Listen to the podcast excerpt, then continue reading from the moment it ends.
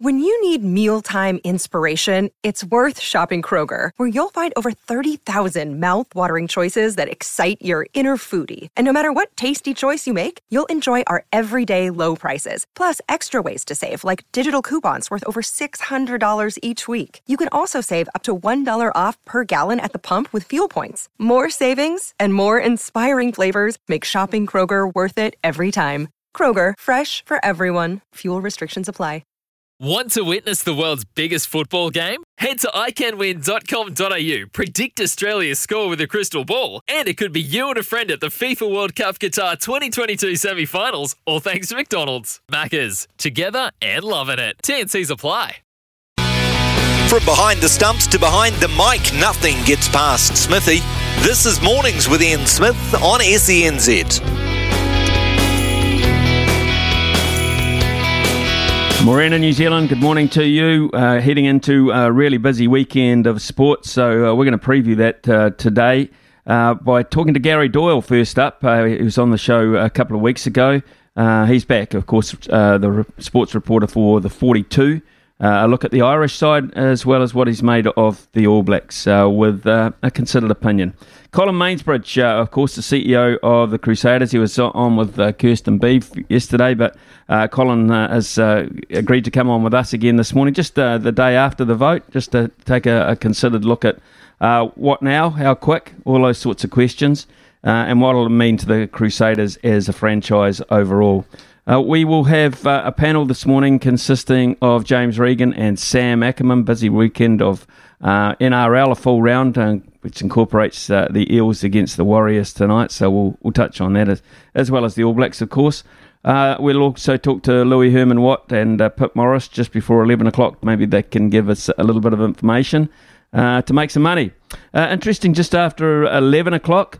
We'll talk to Wayne McLaughlin at Scott McLaughlin's father. Uh, Wayne is in Toronto at the moment to uh, oversee uh, Scott's effort to, in his next IndyCar race, and uh, that's fresh off watching him win the Mid Ohio race uh, just recently. So they've been, I think, in, on holiday together in the interim.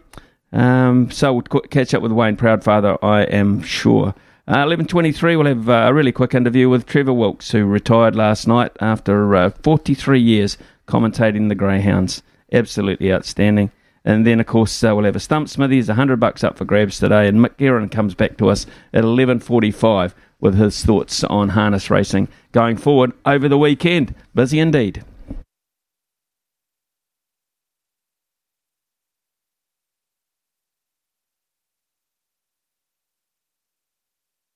Supporting the All Blacks display at Eden Park. Job done efficiently, room for improvement, but tougher where they had to be. Overall, a pretty good step along the way. In a short space of time, tomorrow night has become the most important test for many a year, it seems, for certain individuals in and around the group. Well, that's how it appears from the outside looking in. Ian Foster has thrown his cards on the table and gone all in, but he's staring into the eyes of an opponent who doesn't flinch, won't buy a bluff, and is raking in the chips more often than not lately. It's on the All Blacks to make the play here to hit the ground running and very fast. Playing catch up for th- the third week in a row just won't do. Win, lose, or draw, heads won't roll after this one. New Zealand rugby don't uh, take those kind of steps unless there's social or behavioural issues in the background, it seems, as Glenn Moore found out to his detriment. I reckon, though, the All Blacks will have to win two of the next three to save some bacon, and claiming both in South Africa is tough at any time. Wouldn't want to have it any other way, would you? Uh, that that is so important with the with the neck on the line. Really tough indeed. Uh, so that's uh, the significance of, of tomorrow is absolutely massive. And for Ian Foster and his deputies, and for Sam Cane, it's D night, and D is where it begins, repelling the Irish at the gain line. You shall not cross. You can never accuse the coach of not showing the faith, but from Cane, Smith, and Barrett of the Beauden variety in particular, there has to be some very good decision making to repay that faith. That Wayne Barnes is in control is important. That Roger Tuivasa-Sheck is debuting is exciting. But without the W in the column as first, may well be other people's last. It's intriguing, it's exciting, it's crucial. Wouldn't want it any other way.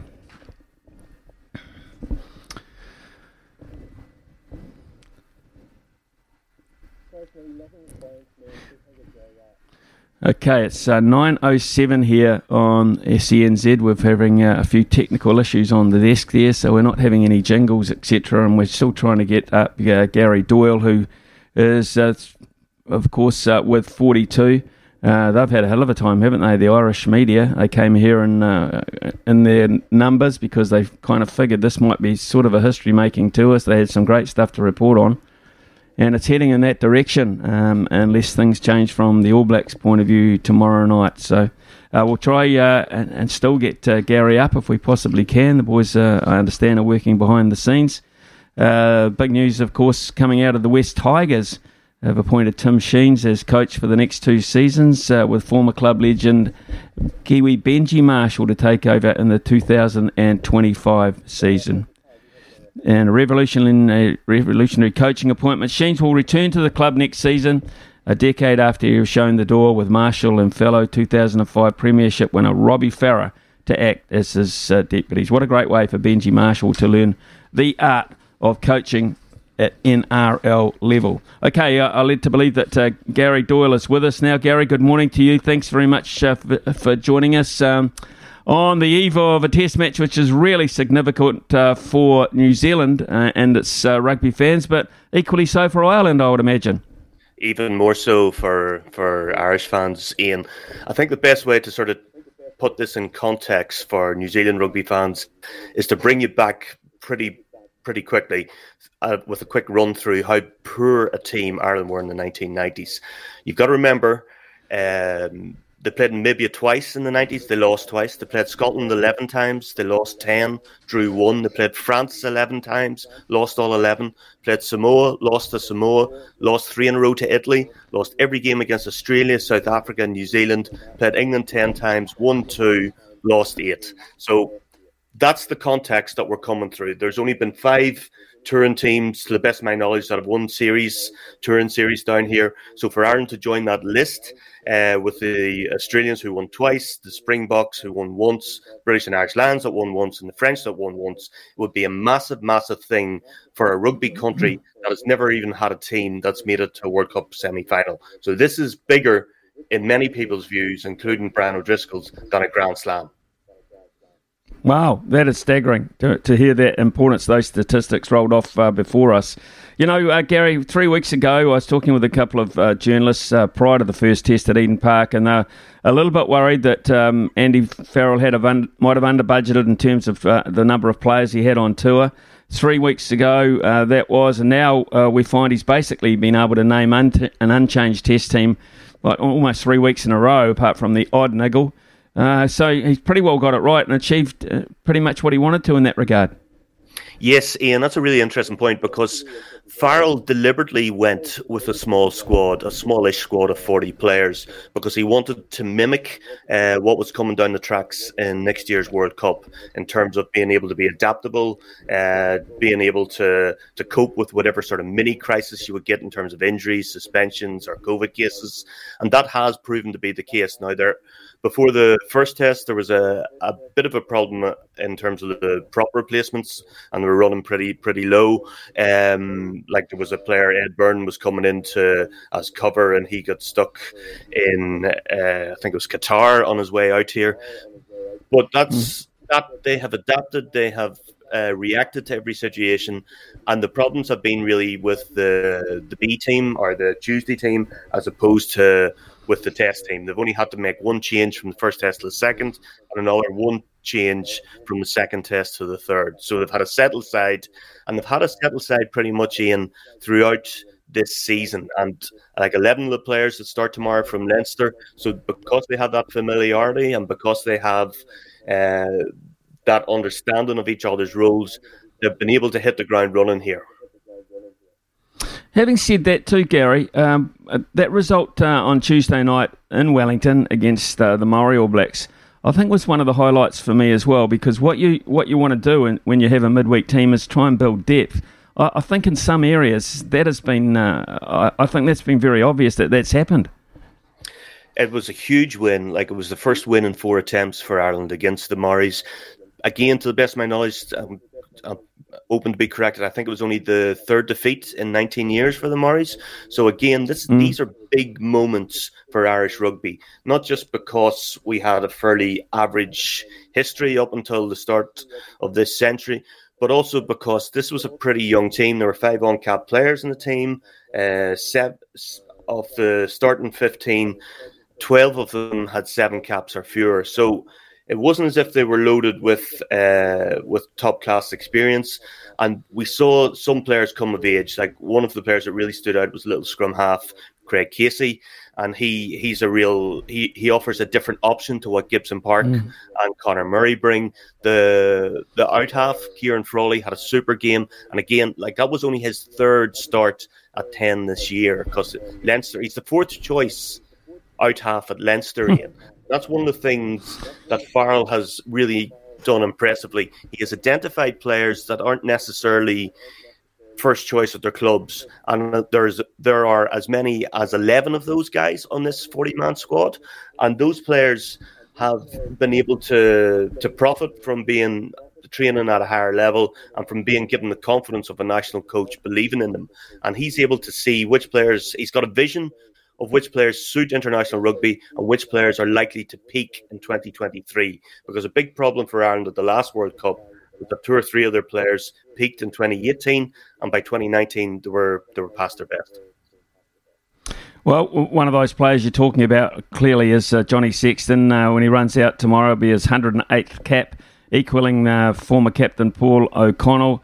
Now, if Ireland pull this off, does uh, does Johnny Sexton, in your eyes, go down as uh, their greatest captain or one off? Never mind the greatest captain, and I think Sexton goes down as Ireland's greatest player at this stage. And I know I, I know that's going to cause great deal of offence to Brian O'Driscoll fans, or even further back to guys that remember Mike Gibson. But when you look at Sexton's CV, and he's won the Heineken Cup four times, O'Driscoll won it three. He's won the Grand Slam and two other Six Nations championships. That's again, that's one more than O'Driscoll. He, he has beaten the All Blacks on four occasions, and each each time Ireland would never have won any of those matches without him steering the ship home. O'Driscoll was a superb player, really gifted. His highlights reel is is long and extended, and we're not saying he's not a superstar. We're just saying that Sexton's achievements are even are even greater than that. Because for for people of my generation, Ian, when we were growing up, we never got close to New Zealand. We never got close to Australia. Mm. We never got close to South Africa. So we're living through a time now where Ireland are defeating the Springboks away from home for the first time in 2016, defeating the the Wallabies away from home in a series for the first time since 1979, and defeating the All Blacks for the first time in 111 years anywhere in Chicago in 2016, following on it up with victories in 20 18 and 2021 over the All Blacks, and now a first ever away win over the All Blacks here. Sexton is his fingerprints are all over those victories. So he is the guy that has brought Irish rugby onto an even higher level. There's two boxes left to tick in terms of Irish rugby's achievements. One is to get a series win here, and the second one is to get to World Cup semi final. And I don't think they will get the second unless they get the first here. Okay. Bundee Aki comes in at 12 uh, tomorrow. That's for Garry Ringrose, of course, ruled out. Um, I, I, there's been all sorts of furor about uh, what should and shouldn't have happened around that, that card, that collision, those card systems, etc. Uh, what was your take on it from uh, from your point of view? I thought he was really unlucky to be sent off. I have to admit, I thought uh, I, am convinced it was a pure accident. So I felt they were unlucky on that score. But then just prior to that, Ian Sexton made a lovely break down the left, and the, he made a slip pass through, and, and Ringrose was was taken off the ball. Um, not not harshly, but uh, it was it was cynical, um, and that probably should have been a penalty try and a red card. And then we saw a very similar incident in the in the match on Tuesday night when uh, hmm. the Maoris got a penalty try from a very similar scenario that unfolded in the second half of that game. I think it's a good point you make, Ian, because while Ireland were pretty comfortable winners last week, probably the most comfortable they've been in their four victories over the All Blacks in recent years, you also have to take into account that for 57 minutes of the game, they had a numerical advantage. And I just don't think we're going to we're going to get that um, edge tomorrow. And what's going to be really interesting is how Wayne Barnes officiates because the All Blacks traditionally come back from a defeat with a lot of aggression and they try and bully their way to victory. And it's going to be interesting to see how Barnes stands up to that, firstly, and secondly, how Ireland stand up to that. Mm, very interesting indeed. Uh, what have you made uh, looking in from the outside around the, the pressure around the All Blacks um, and the way that they've been playing? Has it uh, surprised you to the extent that the the, the pressure uh, they appear to be under? Yeah, it's given me a real insight to how dramatic uh, it is to be at a press conference when you see a head coach getting scrutinised the way that, that Foster has. I remember him as an assistant on the 2016 tour to Europe when he came to Ireland, and the questions then were preceded with uh, the affectionate nickname Fozzie, and everybody was convivial mm. and, and very, very friendly, and he was a really relaxed guy. Here, it's clear that he's under pressure. You speak to people around town, and it's clear that the person they want is in charge is Scott Robertson, and I find it pretty uncomfortable viewing Ian. I have to admit because he seems a decent man. He seems a real rugby man, a guy that served a long apprenticeship, and he's come into the job. And like he's the All Blacks have lost six games under his uh, stewardship. Andy Farrell's Ireland have lost seven games uh, from from 26 matches, so it's very very similar stats. And yet Farrell is considered like there was a really glowing um, column written by Warren Gatland in the Daily Telegraph in the UK yesterday about Farrell's uh, coaching genius, whereas Foster, with a very similar record, is is basically getting it in the neck, and it's it's hard to watch. I have to admit, it's hard to watch. Great continuity around uh, your loose forwards. Uh, I think it's fair to say, Gary. Uh, has been outstanding, as is Doris, and O'Mahony, a, a genuine pack leader to the point now where he's uh, throwing verbal insults at an All Black captain in the years gone by. That was quite a dangerous thing to do, but I think it's also quite reflective of where, where Ireland feel they are at the moment against this All Black pack. Yeah, the three, Doris, Van der Flier, and O'Mahony have been outstanding. Doris, not so much in the first test, but certainly in the second test, and he's had a really good season he looks like the player that could end up as Ireland captain. Ian. He has got an all court game and he's a tough boy as well. And he's also got a real uh, of obvious uh, leadership qualities. So I think he could be the guy that you could be talking about for the next 10 years. Uh, Van der Flier is at the peak of his career. He's playing absolutely outstanding rugby and has done for the last 12 months. And the interesting thing, mm. again, it goes back to Farrell's management of people. He had a good long chat with him last year, told him precisely what he had to do to to move his game onto a different level, which was basically improve his ball carrying.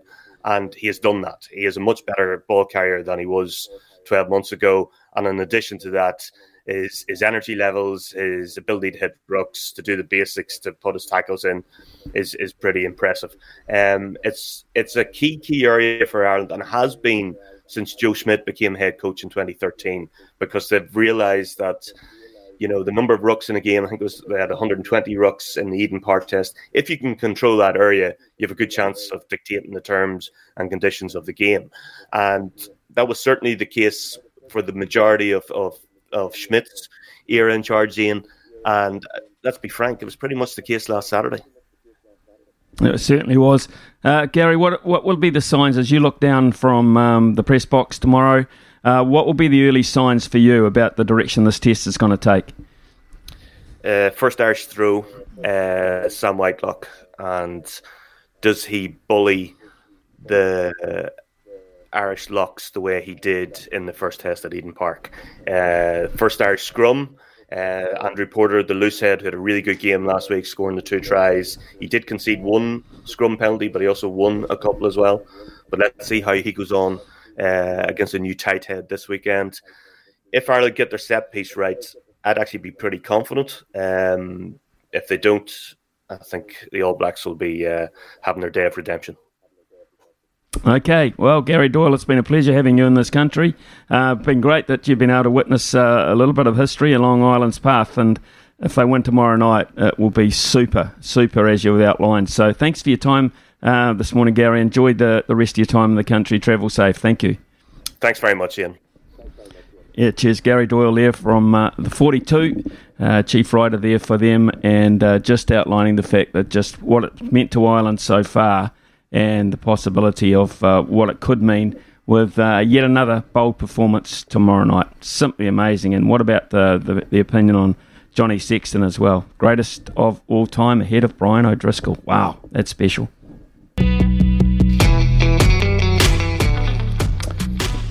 Well, we had to go yesterday. Uh, don't uh, forget about that. But it was scratched. Uh, we were advised just as we were about to go off air that uh, our greyhound was actually scratched out of the race. So we're going to have another crack today, actually.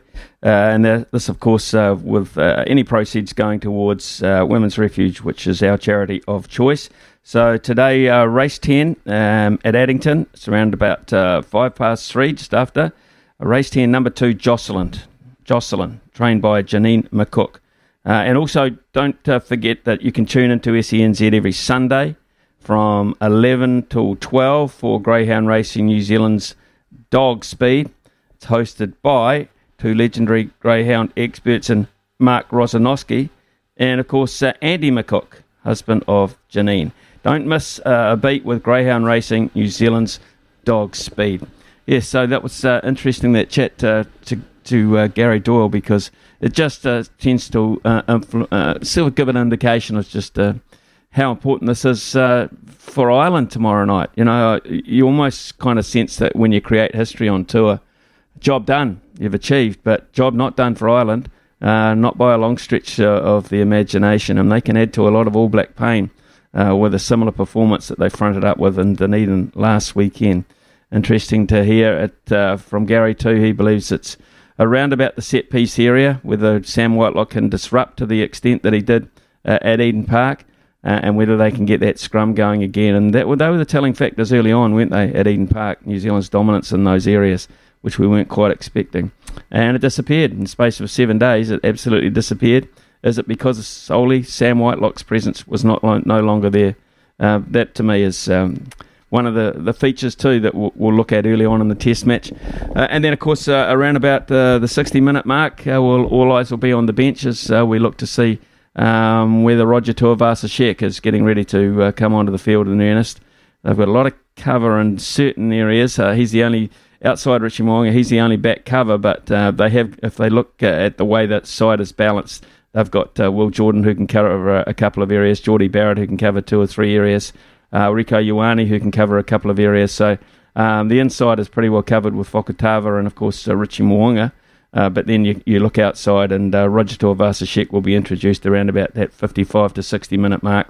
Uh, if New Zealand are in front, it might be an easy introduction. If they're not, all eyes will be on him to see if he's got some magic at this level. 9.30 here on SENZ. Uh, it's time for the news with Haraha. This is your chance to leave a legacy for the city. Do it once, do it right. Vote yes for today. Being around when the earthquake first happened, I think it'd be great for the, the whole city, not just sport, I think everything. So I will be supporting these recommendations today. Let's not let the stadium divide us, but let it unite us.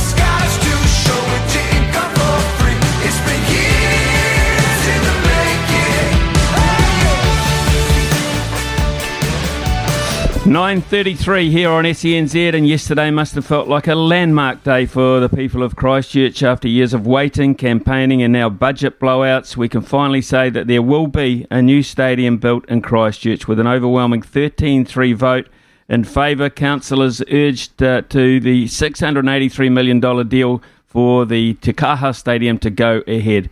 The name means strength, something the people of Christchurch have shown in bucket loads for a lot of years now. And in April 20, 2026, I should say, they'll have something to really be proud of when they open their new stadium. And one man who has been championing the cause for such a great uh, period of time now is Crusaders CEO Colin Mansbridge. Now, Colin, of course, was on, I think, with Kirsty and Beeve last night.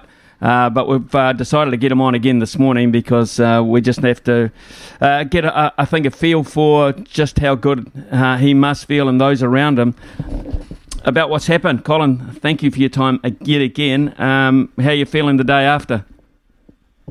Uh, g'day, Smithy. Uh, look, mate, it's fair to say I thought I was going to sleep really well last night. I thought I was going to just go to bed and, and just snore my way through the evening. But I, I was on. I couldn't sleep. I was just so excited. I, I spent all night up and, um, and and reflecting on sort of some of the visions of what the venue's going to look like when there's games being played there, and um, and and you know what a great opportunity this is to get people to think about uh, being together. Um, it, it has been a somewhat divisive issue um, between you know originally and up to today.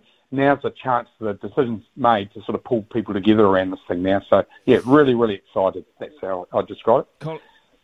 Colin, 13-3 is pretty decisive. Were, were you that confident? Um, it's one of those things, you know, Smithy, and you'll know this.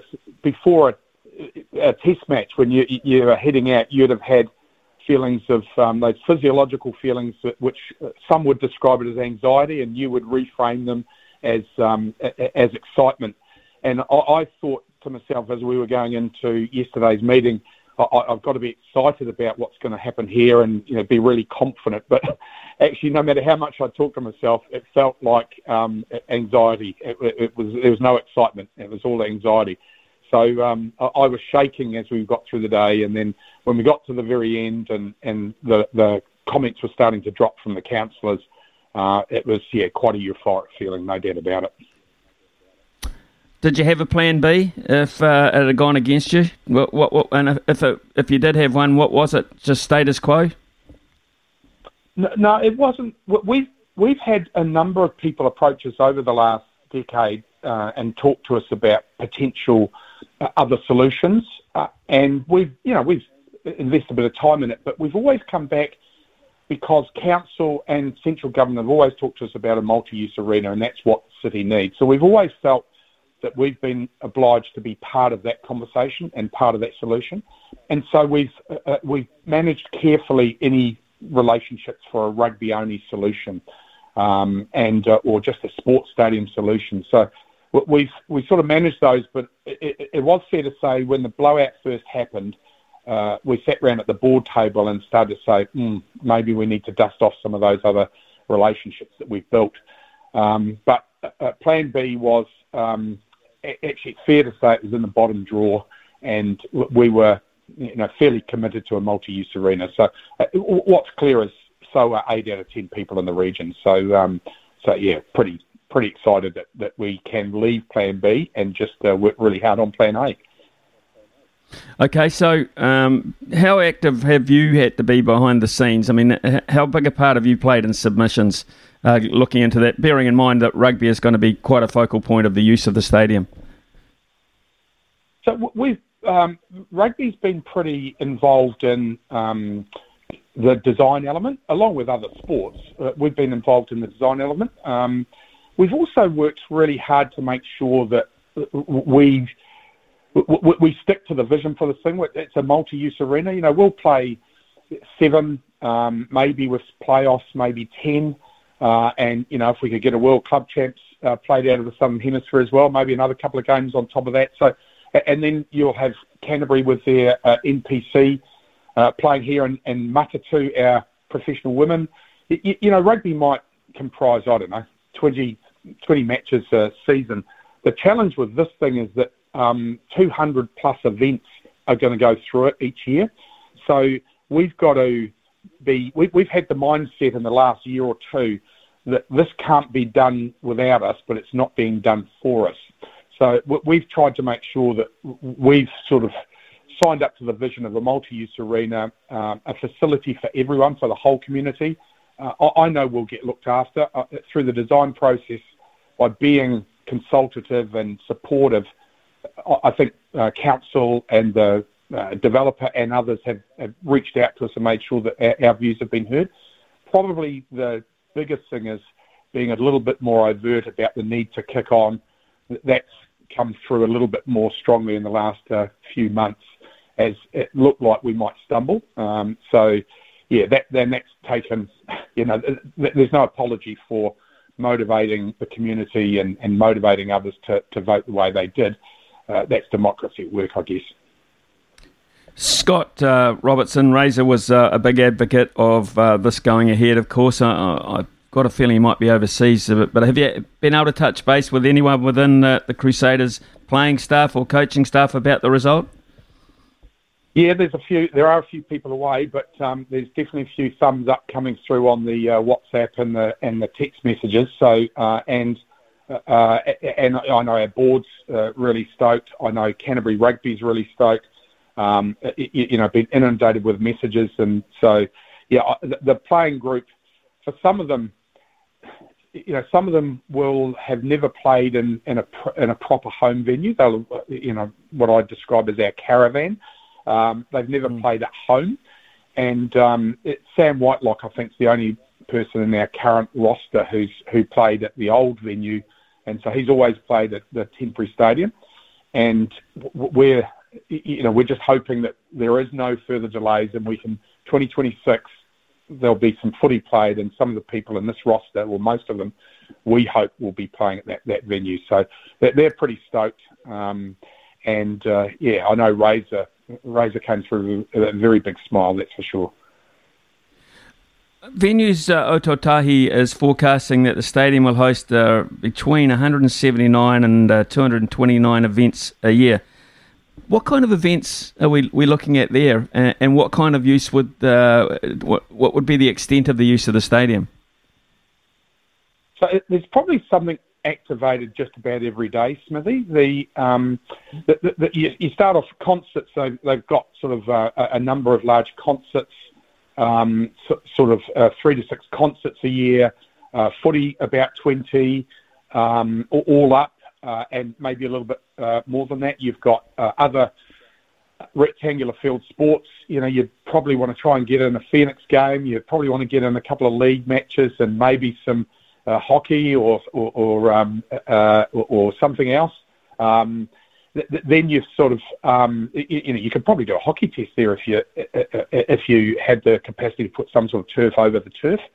Um, then mm. you've got they've talked about boxing events. They've talked about uh, the mayor talked about esports events, um, and then there's lots of community things. I know in in Wellington they do things like Beervana and those sorts of things. So uh, uh, you know stuff that's local uh, that can bring people to the city. There's uh, um, you know there's plenty of those, and then on top of that, there's it complements Te Pae, the convention centre, uh, and there's opportunity for people to sort of hire out space from a corporate perspective as well. So so yeah, they've got they've got a list in the investment case. There there was a sort of a detailed plan of what all those events would be. Um, and you know the other thing to keep in mind was it's a multi-use arena, which rugby might be 15 to 20 of, of those 200 odd.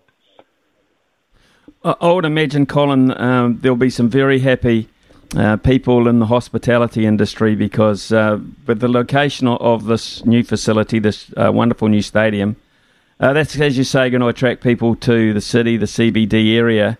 Um, but it's going to mean a, a, hell of a lot because it's just going to be walking distance from the hub. I mean, uh, that to me is one of the, the real pluses of this.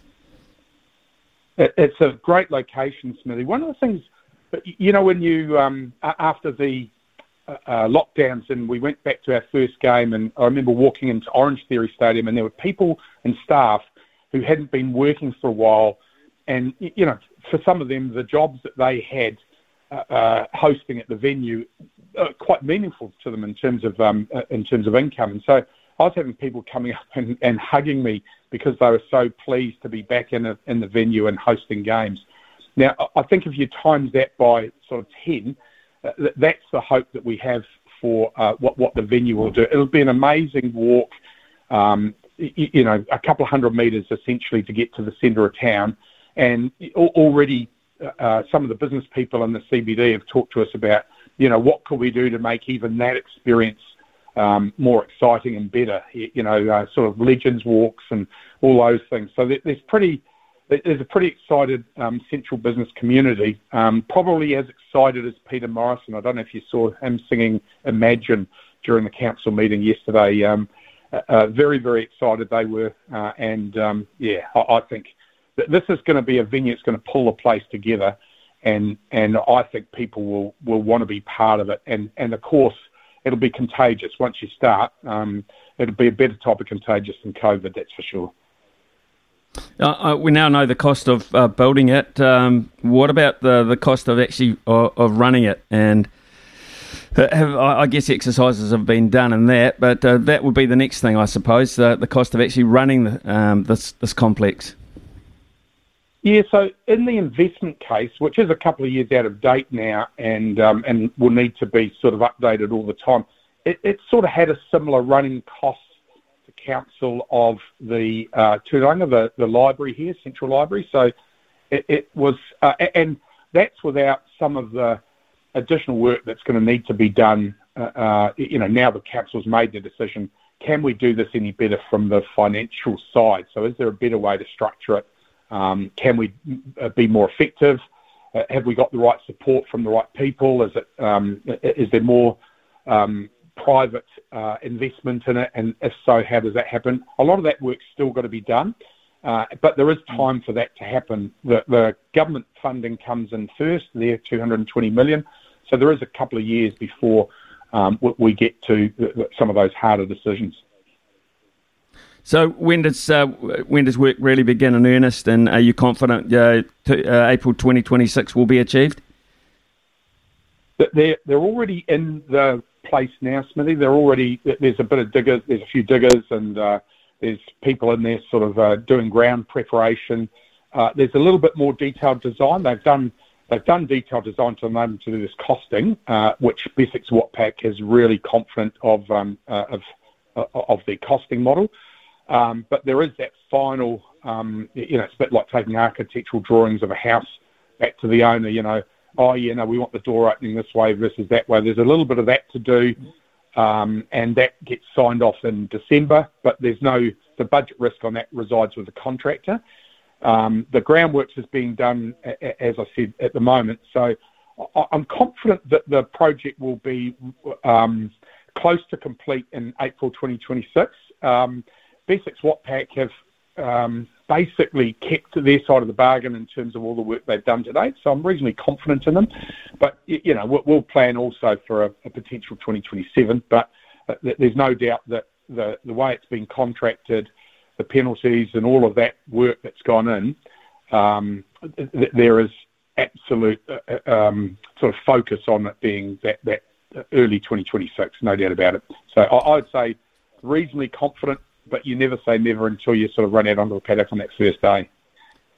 You did right there, but uh, I can tell you right here and now, speaking from someone who's been sitting uh, sideline on some pretty cold winter nights uh, for the last five or six years, or even longer, mate. I can tell you it's a it's a welcome decision from uh, a, a, a, Sky commentary point of view. I can promise you that as well. Hey, look, congratulations on, on getting it through. Uh, I know you're a focal point of it, uh, so is the the rugby side of things, and Great news, absolutely great news that Christchurch is going to get what they deserve. Thanks, mate. Thanks for your time. Thanks, Cheers, mate. Thank you.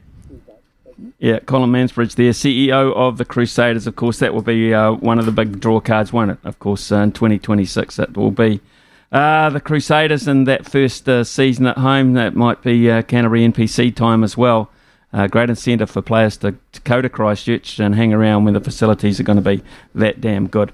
It is uh, 9.48 here on SENZ. Uh, we've got uh, some text to read out, a multi before 10 o'clock, and then we'll uh, encourage you to call in after 10 with your thoughts on that, uh, and then also uh, your forecast for the test match tomorrow night in particular. This week I've been un- unable to tune in, but as a betting man, I think the TAB have got the odds on tomorrow's test match completely wrong. clearly not the only one who thinks so. Ireland open at 420 and have moved into 370 even at the current odds, they are way overs in my mind. This is going to be close, a coin toss, if you will. Do you agree? Absolutely. Absolutely, totally agree. I think they're great value at $3.70. And speaking of great value, we'll have a multi for you shortly. Every week, I catch up with Kiwi women doing great things in the world of sport.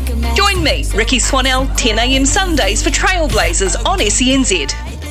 He's the voice of sport in Aotearoa. This is Mornings with Ian Smith on SENZ. Right, a multi for the weekend. The Cowboys to beat the Sharks tonight at a dollar eighty-three. The All Blacks uh, to beat Ireland one to twelve. One to twelve. So very tight encounter. Two dollars eighty. And Australia to turn the tables back on England, uh, and that is uh, at the Sydney Cricket Ground tomorrow night at a dollar sixty-seven at eight dollars 55. So uh, quite a handsome return for that one. I think it's a, a real possibility. So uh, after the news uh, coming up here uh, very shortly, uh, it'll be talkback time. A chance to win a Chemist Warehouse voucher for fifty bucks. Your thoughts uh, on the how you think the test's going to go this weekend? Christchurch people, you're finally getting your stadium. How happy are you? Warriors back in action. Plenty to talk about. We look forward to your calls after the news here with Araha.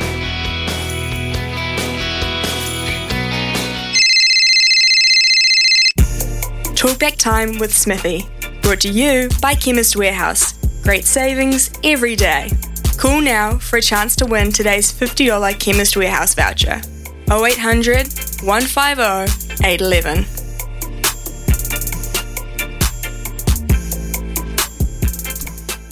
Absolutely. Uh, give us a call on uh, how you think it's uh, going to go tomorrow night. And if it doesn't go well tomorrow night, what's the next step you feel uh, in the future, immediate future of the All Blacks and their hierarchy? So uh, there's that to talk about. Uh, what about the Open Championship? The scores have finally finished, I think, after a marathon day. certainly a lot of watching to be held. I think it started about 5.30 last night, and it, it really only finished about an hour ago, the coverage. So staggering amount of golf uh, for the 156, I think, competitors uh, in the uh, 150th Open Championship. First up this morning, uh, Neville. I know you'll have uh, some thoughts on the golf. Nev, uh, good morning to you.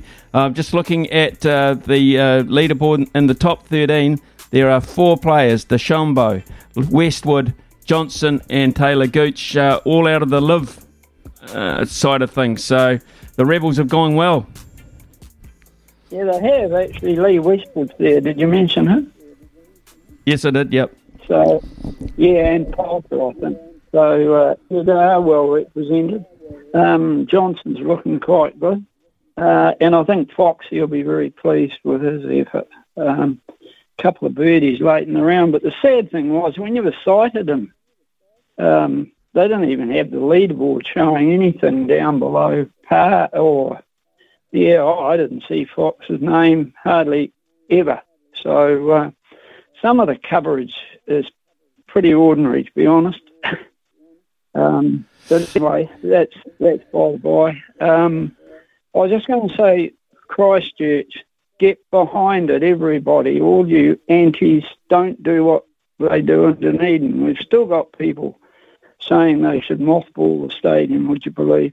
So um, I just hope Christchurch people appreciate what they're going to get, even though it's going to cost them three times what the median paid. Um, but that's a fact of life.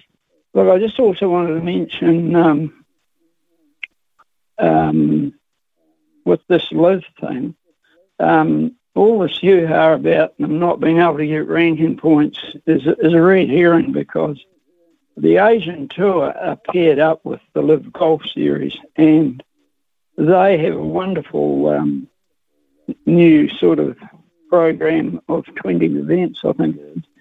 And the prize money is going to be increased to 1.5 to 2 million per event.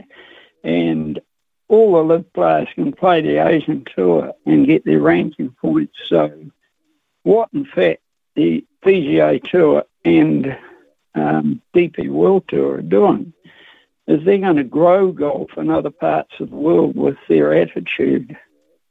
That's my opinion. I, I haven't got any time for the format that DP uh, that the LIV Tour um, is using. I, I mean, I, I just can't be bothered watching that sort of thing. But I put it in the category of 2020 cricket, and it has got a place. Um, but I think many of the LIV players will be very happy with where they are and what they're able to do. Yes, well, it's been one of the most talked about uh, subjects, hasn't it, uh, Neville? When you, you look at, uh, and it's not just been talked about really at uh, board level or CEO level, it has been talked about in the very highest, the highest areas of the game. And when you talk about those areas, you're talking about the likes of Jack Nicklaus, of course, and uh, Tiger Woods all having their say on it. And uh, it's uh, a big, there's a big gulf at the moment, and that's a GULF, um, and they've got to try and bridge that somehow. Whether they'll come come to an agreement like um, the ICC did with the BCCI. Um, uh, Indian cricket, of course, is so powerful to find a window uh, for the IPL that is. Uh, amenable to everybody to be able to use that window. Uh, whether they can do that in golf, I'm not quite sure, but um, at some point it's going to reach uh, a crisis point. You kind of believe because at the end of the day, the money is the factor, just as it was in the cricket. Nev, thank you very much. Have a great weekend, Joe. Joe from Gizzy. Morning to you, Joe. Morning, Smithy. Morning, Smithy. Hey, our man, our man makes a couple of really good points there. You know, regarding the uh, the LIV, you know, tour are going away, and it, is just like the IPL, and everybody said that wouldn't work, and you know, 15 years later, you know, they're, they're generating billions and billions, and, and every cricketer goes and plays there, and they've made a, they've made room for it in in the schedule, you know, global cricket schedule. The LIV tour, I think, is just it's, it's a disruption. You're right, but it'll carry on. If, if Dustin Johnson or one of those boys gets up and wins the British Open, you know, it'll open a few eyes. But uh, you know, but I ring up, you know, I'm I'm sick and tired of Kiwis, mate, jumping on jumping on, you know, our coaches and our players when we get a loss. Yeah, we, we lose one game, and and you know, we have a hard game. We we had a few cards against us, and we had a few decisions go sideways right? And we didn't have a couple of players in because they were injured. Yeah, and the Irish make history. And the Irish, are, you know, they're on their drums and they're running around drinking Guinness all over the show, you know. And, and what are the Kiwis doing? Kiwis are just knife in the back, knife in the chest of Foster, knife in the back, knife in the chest of Cane, you know, running our team down. Hansen lost, right? They won a World Cup. Hansen and Ted lost to South Africa. They lost to, uh, you know, to Australia in dead rubbers. And guess what? We didn't jump up and decide to stab them in the back and the neck. You know, just like the Warriors. Mate, our Warriors came home first time in a, you know, a, thousand and thirty-eight days and won, you know, against the Tigers. And now I'm hearing Kempy on the morning show saying, "Oh no, no chance against Parramatta." You know, it's like we need to get behind these people. We need to, we need to stop chopping people down, right? And we need to get behind them. And I get sick and tired of listening to Kiwis, you know, rattle up, oh, you know, oh, you know, know, even, even, you know, you, Smithy, saying that the price of three dollars forty for the Irish is, uh, or four dollars twenty was too far out. We need it to be three dollars seventy. You look at those games, and then I listen to your mate, your Irish guy who came on earlier. We are not far off in that game when we had fourteen men. You know, when we play teams with fourteen men, we put 30 or 40 on them. The Irish didn't put 30 or 40 on us. You know, in the first half, they were camping out 22 for 36 minutes, and, and what they get? 10 points. We rolled up the other end for mm. three minutes, got got seven points. We didn't take opportunities. We had cards go against us. The Warriors, you know, they have so many calls go against them, but do not, as a country, you know, stand up and say, Let's get rid of it. Let's get Broom through our coaches. Broom, you know, everyone's rubbishing Andrew Webster before the man's even had a chance. And it's like, hey, next year will be his year because this year he's got a squad of what he's got. There's a lot of money in the cap. If he can get some players coming in, and he's got a few good ones coming, you know, if he signs Joe Tapine and you know Klokstad's coming, and then they've got you know Cody Walker coming out of Manly, you know, and we can shape that team. All of a sudden, the same people who are bagging my Warriors will be back on the bandwagon, right?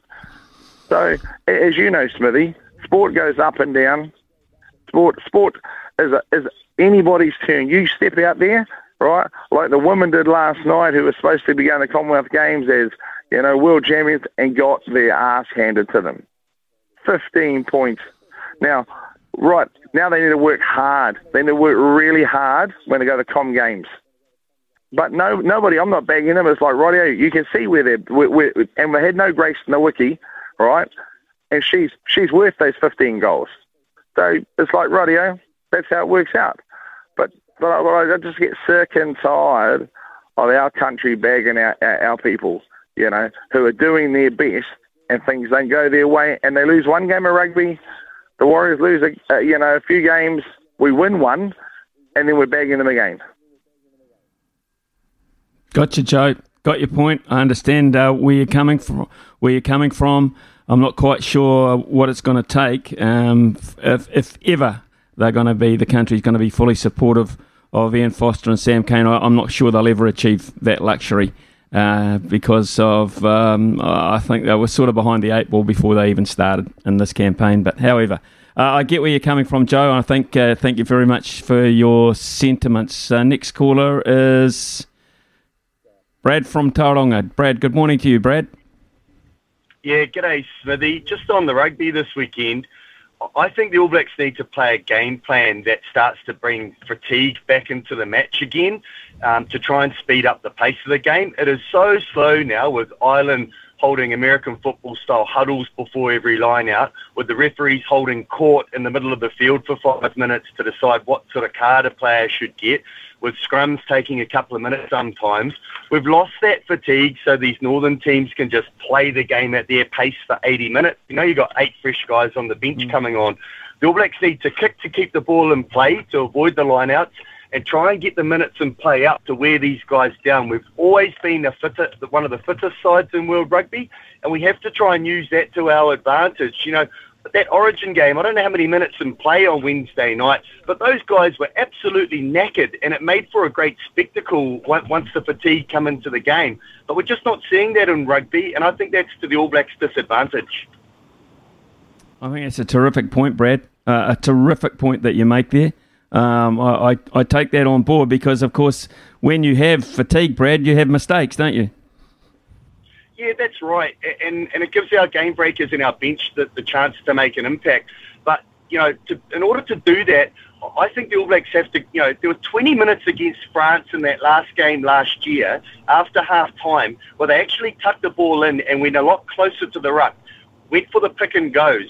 I think that these these opposition teams are just targeting our pods two and three wide. I don't think it matters if we go two or three wide. Their line speed is so quick; we're always caught behind the advantage line. I'd like to see our forwards come back in a lot tighter and start start going for the pick and goes. Put a blanket over them and support each other in tight. And just even if we're making a meter or two meters, it's better than going five meters back when we're trying to go out the back. We're not we're not choosing our time to go wide very well. And I'd just like to see us wear them down up front with a little bit more muscle and grunt closer into the ruck just to suck those guys in and, and then look to go wide. But, you know, easier said than done, Smithy, but we've got to get them in, we've got to make them tired. We have to tire the opposition. But, the, you know, simply the, the way the game's gone, the opposition, they're just not getting that, that those levels of fatigue that we maybe saw five or ten years ago to, to allow the game a chance to open up. Brad, I think that's an excellent point. Uh, thank you very much for your call this morning, and uh, uh, I hope they uh, take some of that on board. Actually, I think round the fringes, you're dead right. Round the fringes, and that's where the likes of uh, particularly late in the game, can be so lethal around those fringes with his ability to run uh, from the uh, around the ruck area. So, look forward to that, uh, Brad. Thanks for those points. Excellent, uh, Dean. probably the final say for the week for us, as always. what do you reckon? Oh, I made I couldn't sleep. I woke up at three o'clock and thought, God, I've got to get back to sleep. Couldn't, so I started work at four this morning. But that guy's he's onto it. But the the problem with it is we've got to get the ball. So I think there's every rugby team on the planet has that game plan, but you can't do it without the ball.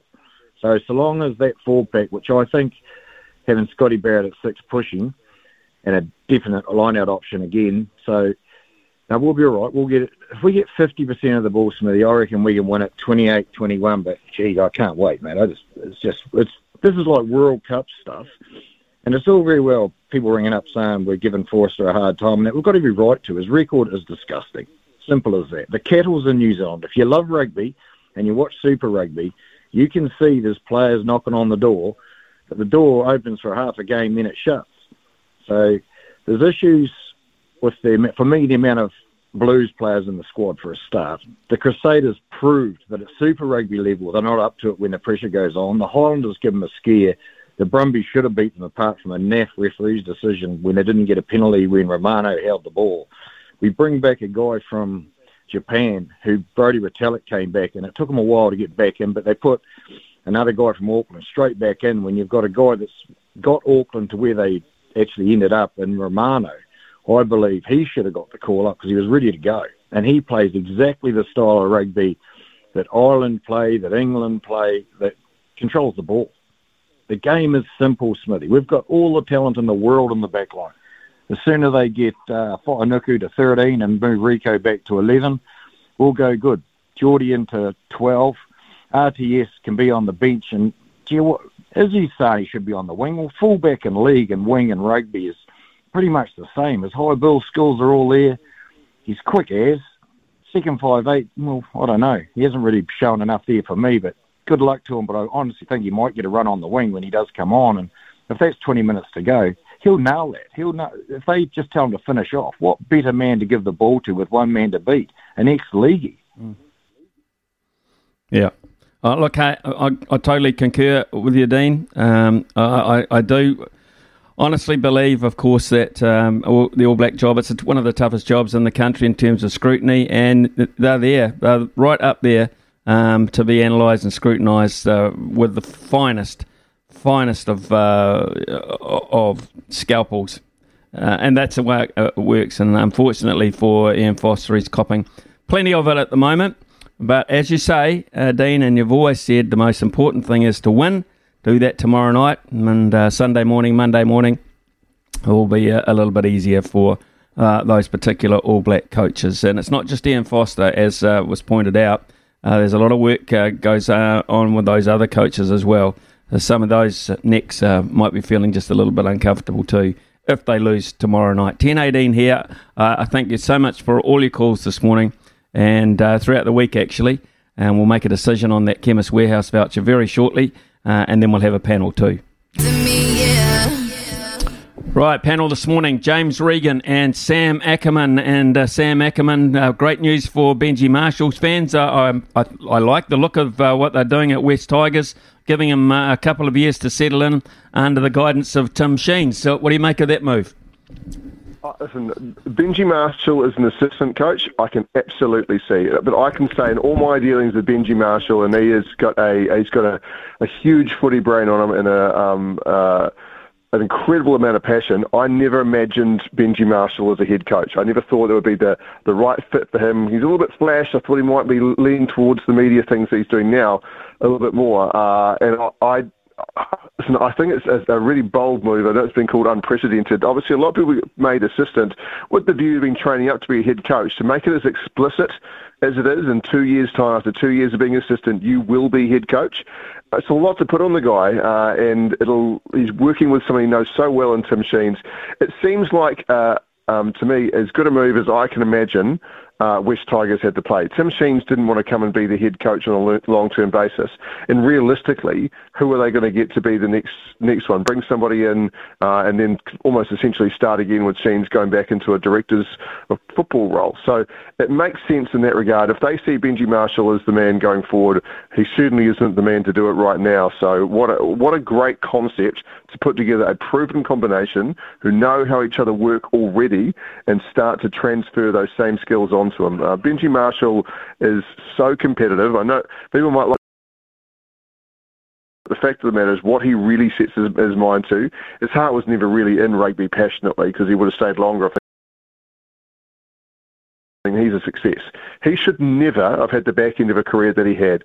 Benji Marshall was supposed to have price deals. He took uh, he took you know blows to the egos, prepared to play a bit of reserve grade, bit of uh, a bit of who will go down as one of the all-time greats to have worn the uh, the jersey for the Kiwis uh, and the way he did. Phenomenal. He's got fortitude, and he's going to need he's going to need that to coach West. That's for sure. But I'm I'm excited world through a different lens. If you can do that as a coach, who knows? I mean, there's so many Tim Sheens disciples. And uh, James Regan, uh, good morning to you. Uh, what the difference there will be is because he's such a, a, a loved player uh, at Wests Tigers, he will start his coaching career, whatever, on the front foot, as opposed to someone like an Andrew Webster who starts under pressure on day one. Yeah, yeah, that's right, and and it's it's a, a, an amazing appointment for the future as well, and, and the Tigers backroom should probably be commended on that in, in, terms of they're not just going for a quick fix. It's quite clear that they've got a plan in place, and they'll, they'll hopefully stick to that. Um, but the the confidence that Benji will give these guys, especially the younger players who I think he's worked with a little bit over the past year or so at the club, the confidence he'll give them will, just be immense. We've seen we've seen it with England and, and Baz McCullum, right? That that's the one message that's come out of that camp is how confident Baz makes those players feel. It's the same kind of thing we'll probably see with Benji and the Tigers, right? He'll be able to work a little bit in the background quite a bit over the part over the next couple of years, particularly as I say with those younger guys, young halves coming through. They'll be working with one of the best to ever play the game, Sam Set. So it, it's a it's a bold move, definitely, uh, particularly in terms of that head coaching role. I think he does have the footy brain and the temperament to do it, um, and I don't think he'd be signing up for this if he didn't think he could do it. But he's going to give them such a boost for a club who, let's be honest, over the past few years has been down in the dumps. Like, let's not mess around. They're in a pretty bad way. So, yeah, fair, fair play. It's a pretty good move.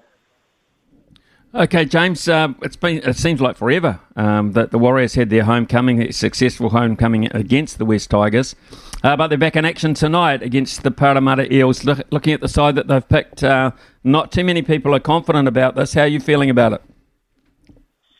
Yeah, it probably depends which Eels turn, team turns up. Right, like they're they're pretty hot and cold, and when they run cold, you can overrun them uh, if you're in a game. But um, yeah, I'd, I'd say the Warriors would have liked to not have that bye last week, given given the confidence that that homecoming game would have given them. Um, it, it really depends, as I say, which Eels turn, turns up and which Warriors team turns up. If they're if they're full of fizz and they're ready to go after that game, that they are a couple of players down. But if they're up for the season now, then, then not Parramatta on, then then it could be another another test out of the office for the Warriors. Okay, Sam, how are you viewing tonight then?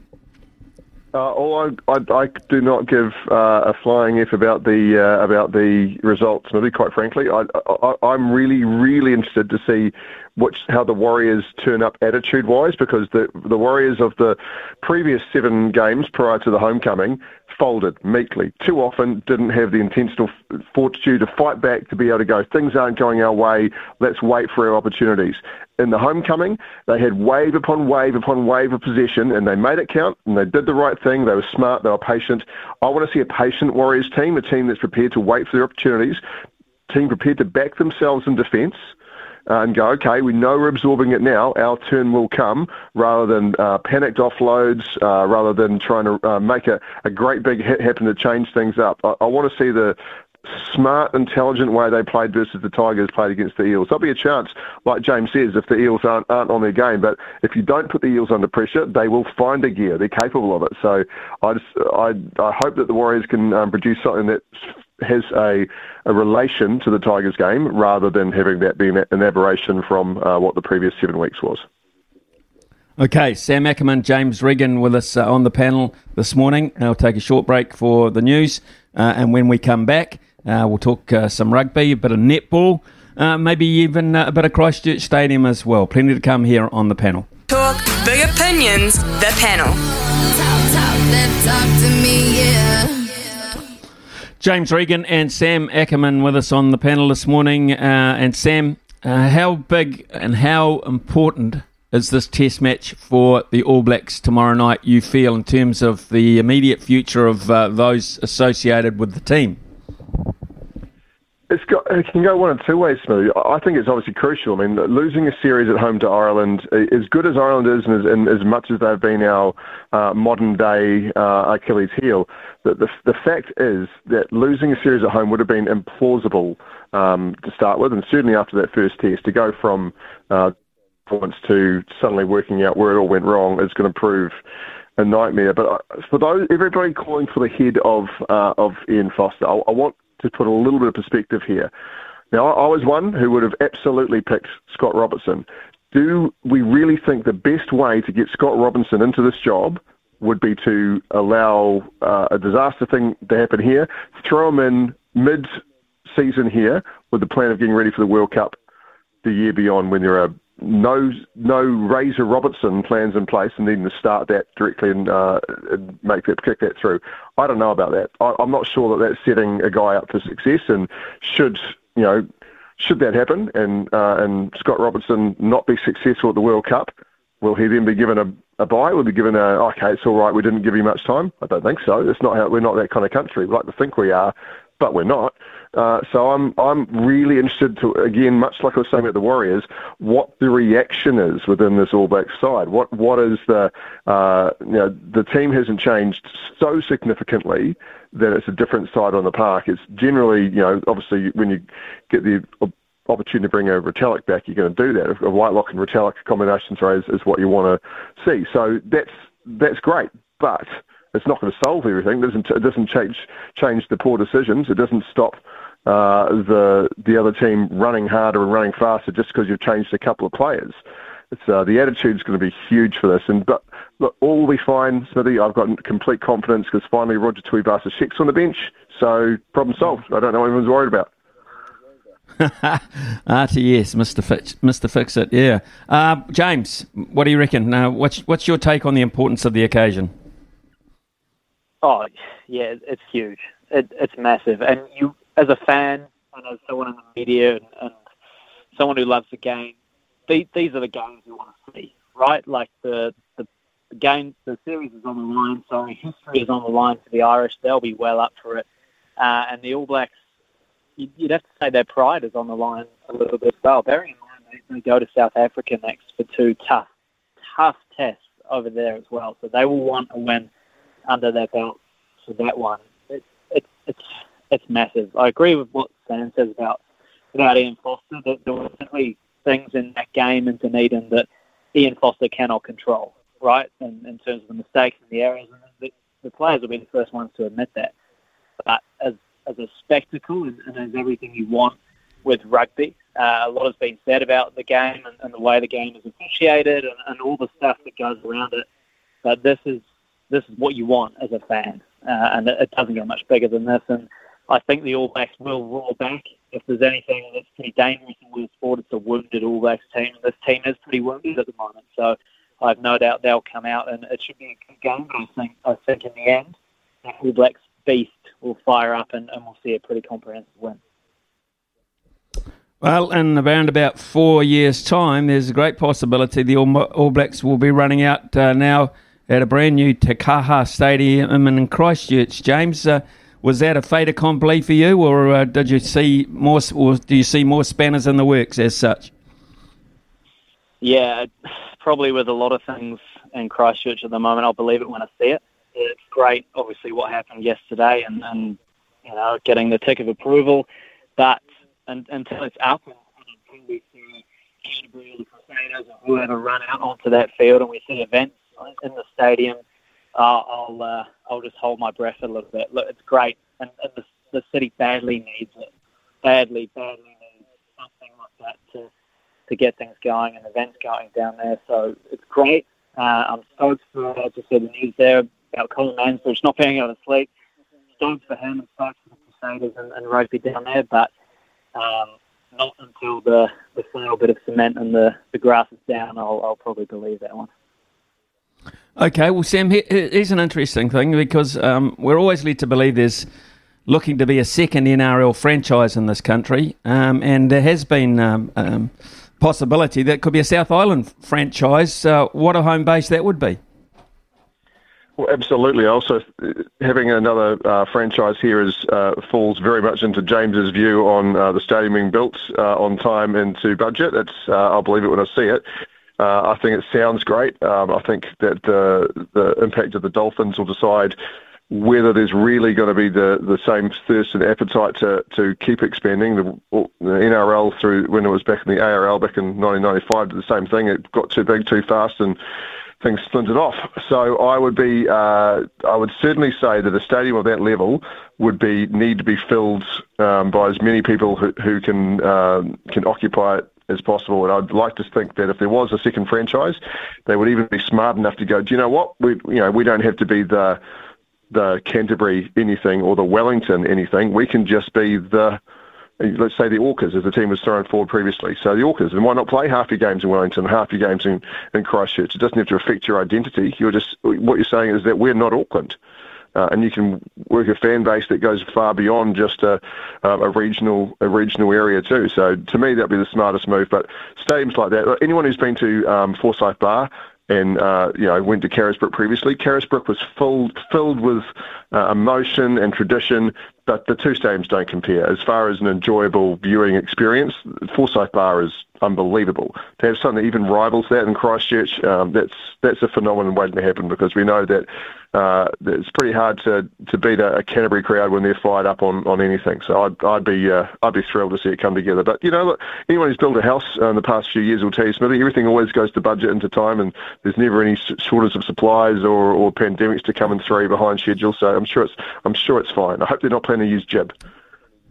That's a bucket load of sarcasm coming there, Sam Ackerman, I've got to say. Um, right, let's uh, look at uh, the Silver Ferns, shall we? Sam, last night they lost, uh, and I'd say quite comfortably lost, uh, 61 46. Is that, is that uh, something that, that they should be worried about, or is it just uh, part of the exercise?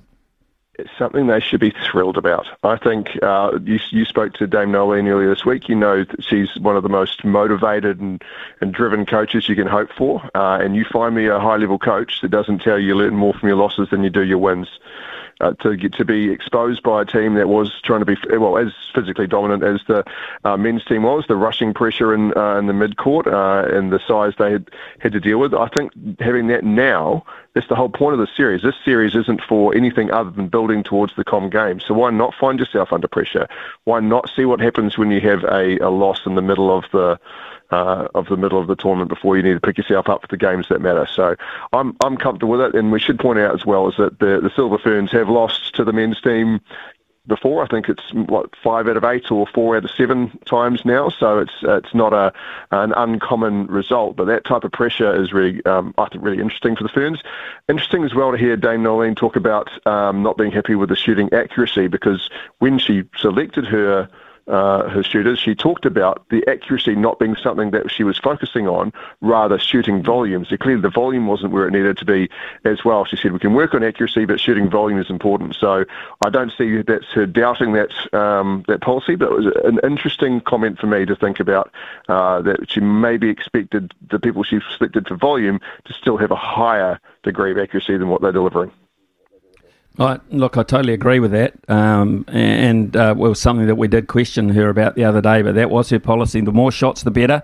Uh, but the more they go in, actually, uh, tends to influence the scorecard a, a little bit more. Um, James, here's, here's the uh, uh, interesting thing for me about this netball. They now have to play the mixed team. If they lose to the mixed team, um, which is probably not going to happen, but if it did, we could find the Silver Ferns not even being in the final of this Cadbury series. That wouldn't be good. Yeah, yeah, that would that would be a, a bit of a blow, wouldn't it? And uh, just on what Sam said, like he's absolutely right. It, it, doesn't matter. The the result at the end of the day doesn't matter. He, they've lost to the to the men's team before, and they've gone on to win the Constellation Cup and, and, and everything. But this isn't the same Silver Ferns team that we've seen over the past couple of years. There are some big names missing. No Jane Watson, no Karin Burger, no Ameliaranne Ekenasio. So teething issues can be expected, but what I would say is if there's anyone that can help them and turn it around, it's Dame Noeline that's for sure. She's proved it in the past. So by the time they get they get to the cold games, they will be as ready as they possibly can. It would be obviously a, a bit, um, bit of an eyebrow raiser if they didn't make the final of this series, absolutely. But She's still playing with her team. She doesn't know her, uh, her strongest starting side yet. They've been pretty open about that, and they're, they're using this tournament exactly the way they need to. And if you can back anyone to get a team ready for a major tournament, it's, it's Dame Noeline Taurua. I fundamentally and wholeheartedly believe that 100%, regardless of the results in the lead up. So they, they will be ready. James Regan and Sam Ackerman have been the panelists this morning. Uh, thank you, gentlemen, very much. A massive uh, two or three days uh, for a number of codes in this country. Uh, and I personally uh, can't wait. Starts with uh, the netball tonight, the Warriors tonight, and of course the rugby tomorrow night at Sky Stadium in Wellington. Thank you so much, gents. we'll have another panel on Monday morning around the same time. He's the voice of sport in Aotearoa. This is Mornings with Ian Smith on SENZ. Need to get the Louis Herman Watt uh, and Pip Morris very shortly. Uh, just a couple of texts uh, in the meantime. Uh, Smithy enjoyed your interview with Crusaders CEO and good questions too. He's a smart man, Mr. Mansbridge. You can see why they are a top outfit. Exciting news with the stadium. Will lift the city no end after all Canterbury has been through. Uh, Colin mentioned last night with Beav the, the concourse will be like Suncorp Stadium. Anyone's been there and experienced that will know they're in for something special down there in the south. Uh, Craig uh, makes a very good point. Uh, after every stoppage last week, an Irish player would lay down to time waste. Uh, certainly did that during the week too, didn't they, against uh, the Māori All Blacks? Agreed with Brad, fatigue is not a factor anymore. Need more ball in hand, ball play. Uh, and uh, of course, Craig, because you agreed with Brad, we'll give Brad the prize this morning for the Chemist Warehouse voucher for the best call of the day. We'll be back very shortly with some hot tips through uh, Louis Herman Watt and Pip Morris. Te roa. This is Mornings with Ian Smith on SENZ. The loveracing.nz update. Your home for everything thoroughbred racing. Visit loveracing.nz, racing's biggest fan.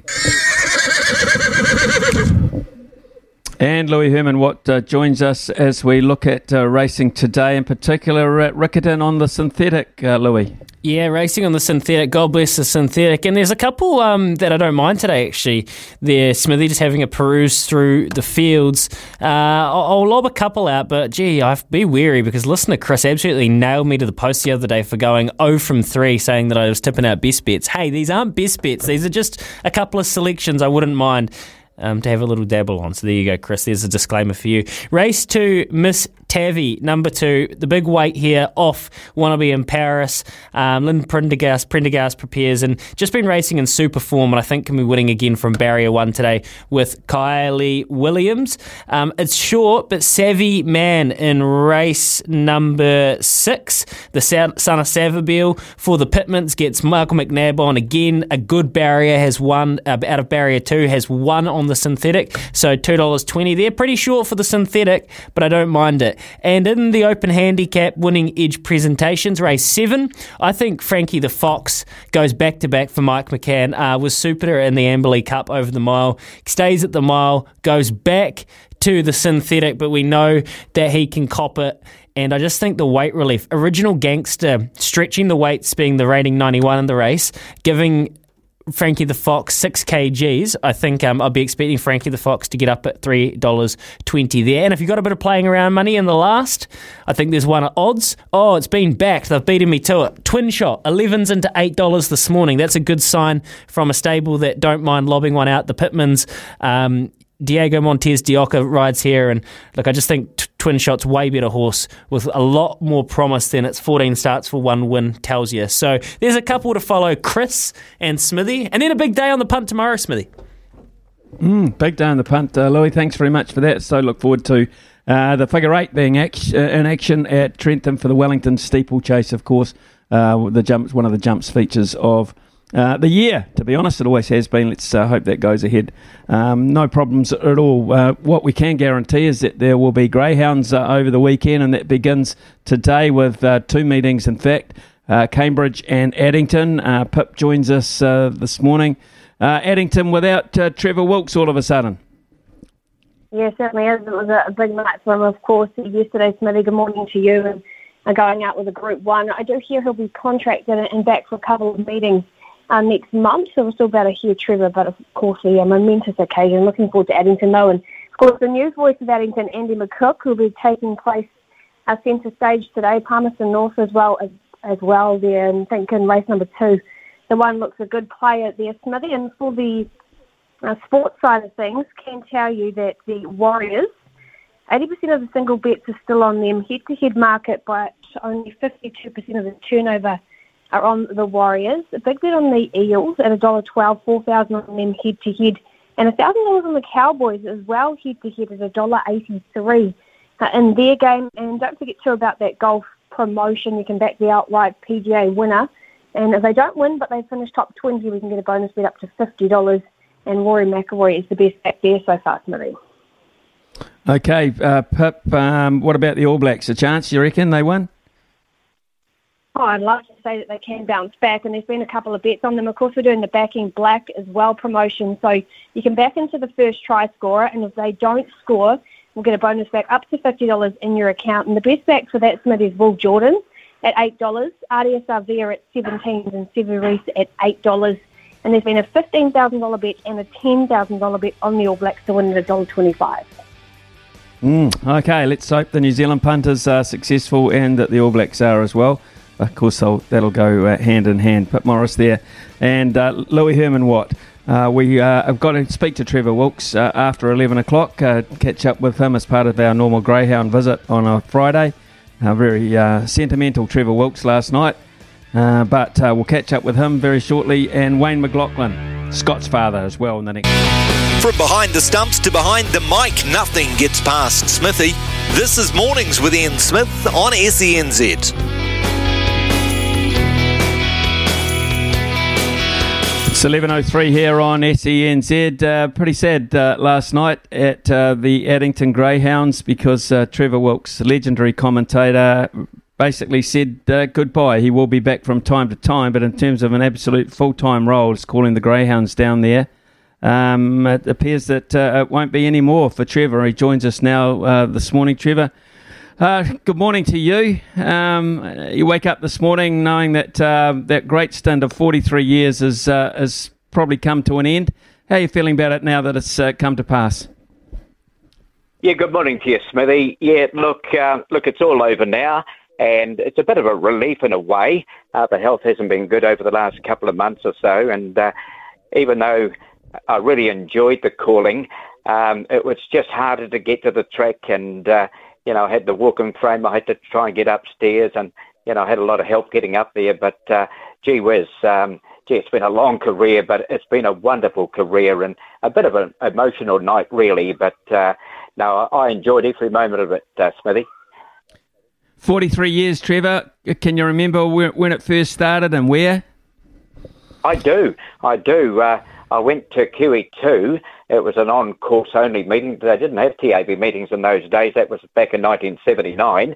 And the president of the club, Stuart Taylor, um, he, he approached me. He knew that I was doing trials at Addington, and he, and he asked me if I could hop in and uh, call and call. So, yeah. So from that day on, I've had the mic in my hand, and gee whiz, 43 years later, well, I, I retired last night, but uh, it's been a long journey, but a very excitable one, Ian. Is it uh, possible to uh, to isolate a, two or three highlights for you, Trevor? I mean, uh, for instance, the the best dog you, you think you've ever called, and uh, you've called thousands upon thousands of them. I have, and it, look, it's always hard to compare dogs in different eras, but uh, just back in the QE2 days, I suppose if I want to single out two, Misty Anna and uh, Magic Command. That'd be my two back in that era. And since we've gone to Addington, gee, we've had some wonderful dogs. Craig Roberts had a handful, um, and the Fahey's have had some wonderful dogs as well. John McInerney, I don't know how many winners I've called for him. I'd love a dollar for every one. But uh, mm. look, uh, you, you, know, it's hard to compare dogs in different eras, uh, Smithy, but, uh, you know, Misty Anna, she, she's always been a great uh, the first hundred thousand dollar performer in the country. And when she won a hundred thousand way back in the sort of early uh, nineties, uh, that that was big money back then.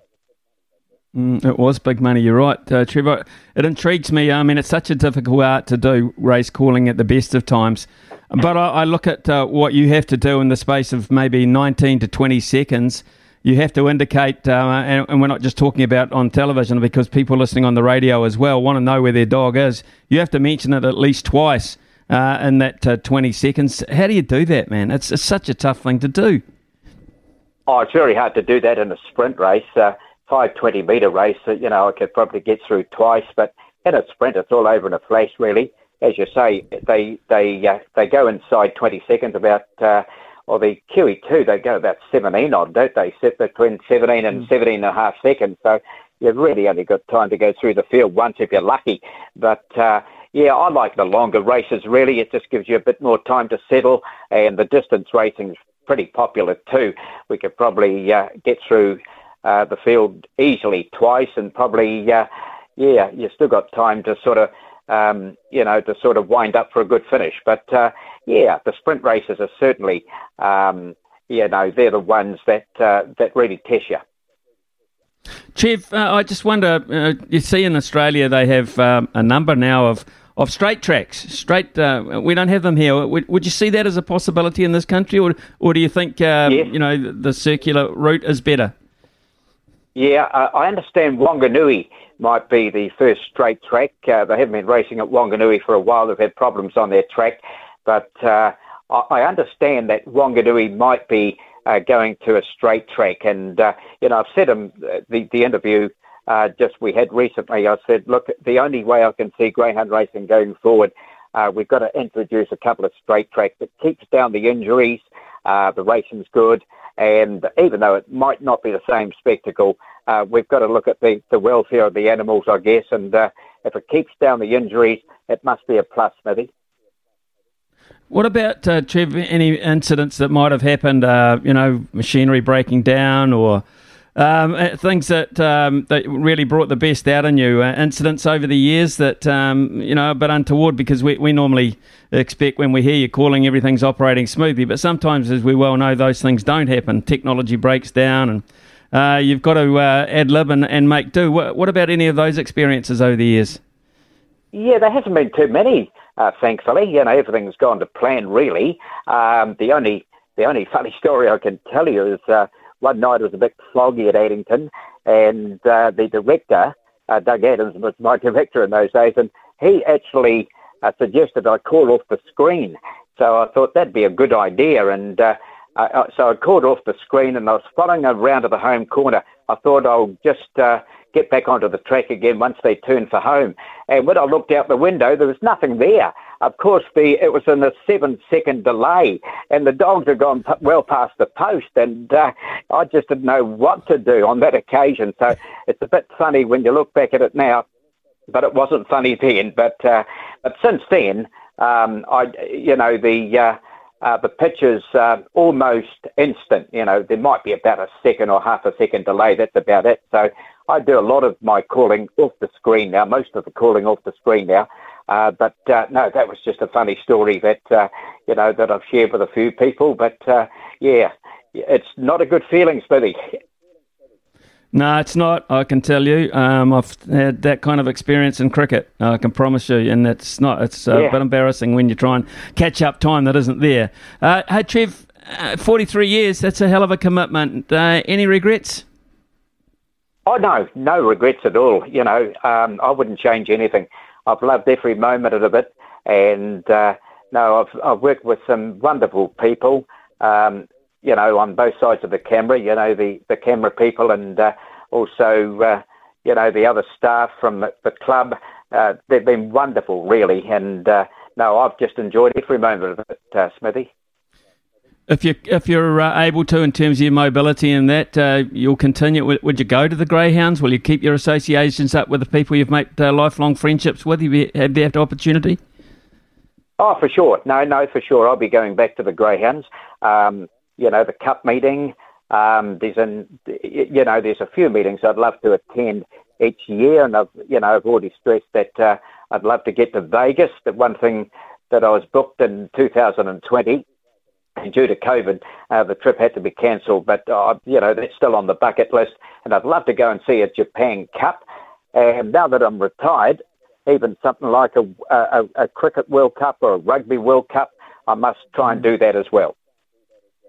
Trevor, uh, uh going to Vegas suggests you might like a flutter or two. Have you have you been a greyhound punter over the years as well, uh, um, uh, or just a straight caller? No, just a straight caller. Um, I, you know, I, I like the odd quaddy uh, on a on a Sunday and a and a, and a Friday. Um, you know, I'm I'm a really a quaddy taker or a pick six taker. I don't spend a lot of money, and I've never had a bet while I'm calling. Um, I, I don't associate the two. Um, I think you're either there to do a job. You've got eight dogs to follow, not just one. And it's been a rule of mine for quite some time, and I, I just don't like betting when I'm calling. Aside from the the fact that you you like the, the thought of straight tracks coming in as a bit of variety, etc., what would be the biggest message as you say goodbye to the industry and the capacity you've been in? What would be the uh, the biggest message you would give to those people running the industry, uh, Trev, in terms of its future? Well, just do the best for the game. Uh, just do the best for the game. It's a wonderful sport. Um, you know, I, would be I'd be very disappointed if greyhound racing stopped. I know there's a few wanting uh, the game stopped, but look, there's some wonderful people involved. it is a good sport. 99.9% of the uh, the owners and trainers they love their dogs. They look after them, and please just keep the industry going. Um, it'll be a big shame if it was stopped. Well, Trevor Wilkes, uh, I can say you've given uh, so much to the game. It's uh, it's uh, sad that uh, we won't be hearing you, uh, except for every now and then, uh, missed you because it's just one of those voices that's been synonymous with the game and perhaps and particularly down in that Christchurch area. So. All the best with the health. That's priority number one. Get that sorted out, please, and then get to Vegas and get to those things that you want to do. You fully deserve it. You've been uh, a true legend in the industry, and I take my hat off to you. And thank you so much for your time this morning. And thank you so much for those kind words, Smithy. Um, yeah, I'll certainly get myself right. I'll take your advice. Thanks so much.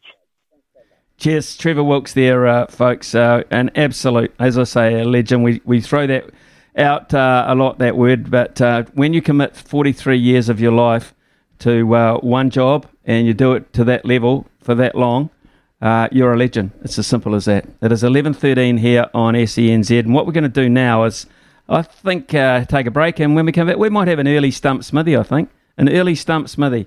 Uh, 100 bucks up for grabs. So 0800 150 811. Um, we'll be taking those calls in around about four minutes' time. This is Mornings with Ian Smith on SENZ. Ian Smith's had a good match here. Stumped by Smithy. Ian Smith really is top class at his job.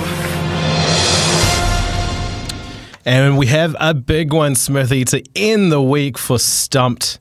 Stumped SENZ mornings up for grabs today is a $100 TAB bonus bet. After the stumping yesterday, Smithy, what are you thinking? You think we can maybe push this to 150 for a Monday, or are you in a are you in a giving mood here? I'm not in a giving mood. Um, I'm, I'm not really in, in, the business of just flicking money away. My mates will tell you that.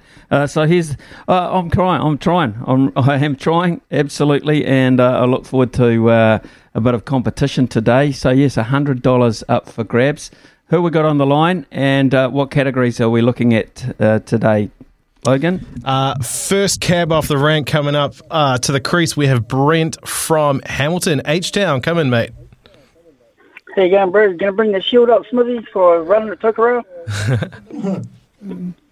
well, um, uh, if I'm if I'm coming up uh, Hamilton, well, I'll bring the shield. Uh, actually, I'll do that. I'll call him the rugby union headquarters here in uh, Napier. Uh, I'll bring it up for a ride. So, and I'll give you a, a, bang on the pipe sprint so you can come and have a look at it because it'll be a wild because you do. And I'll tell you that. nice fella, right? Oh, you got to pry that log of wood from his hands, man. I tell you that. It does not come easy. Uh, the topics today for you, Brent and Smithy. We've got cricket, boxing, and American football. Take your pick. American football. Oh, I'll have to go to cricket then, I suppose. Okay. I'll teach my real skills. Good luck, mate. By the sounds of it, Smithy, school holidays going down well there in Hamilton. Here we go. Cricket questions for you both. Trent Boult is no longer the world number one men's ODI bowler. Who now holds that top spot? Oh, um, uh, Anderson. One of the worst things I have ever seen done on a cricket field.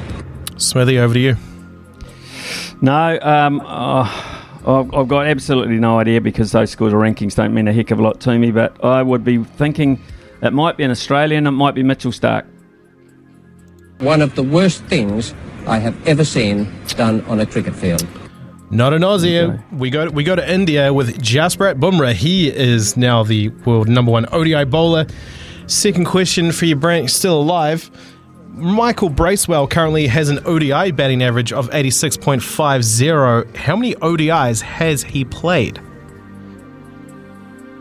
11.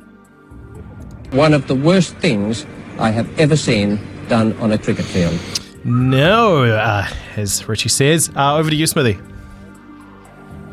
Well, um, I can't remember too many more that he's played than these uh, couple he's played against Ireland.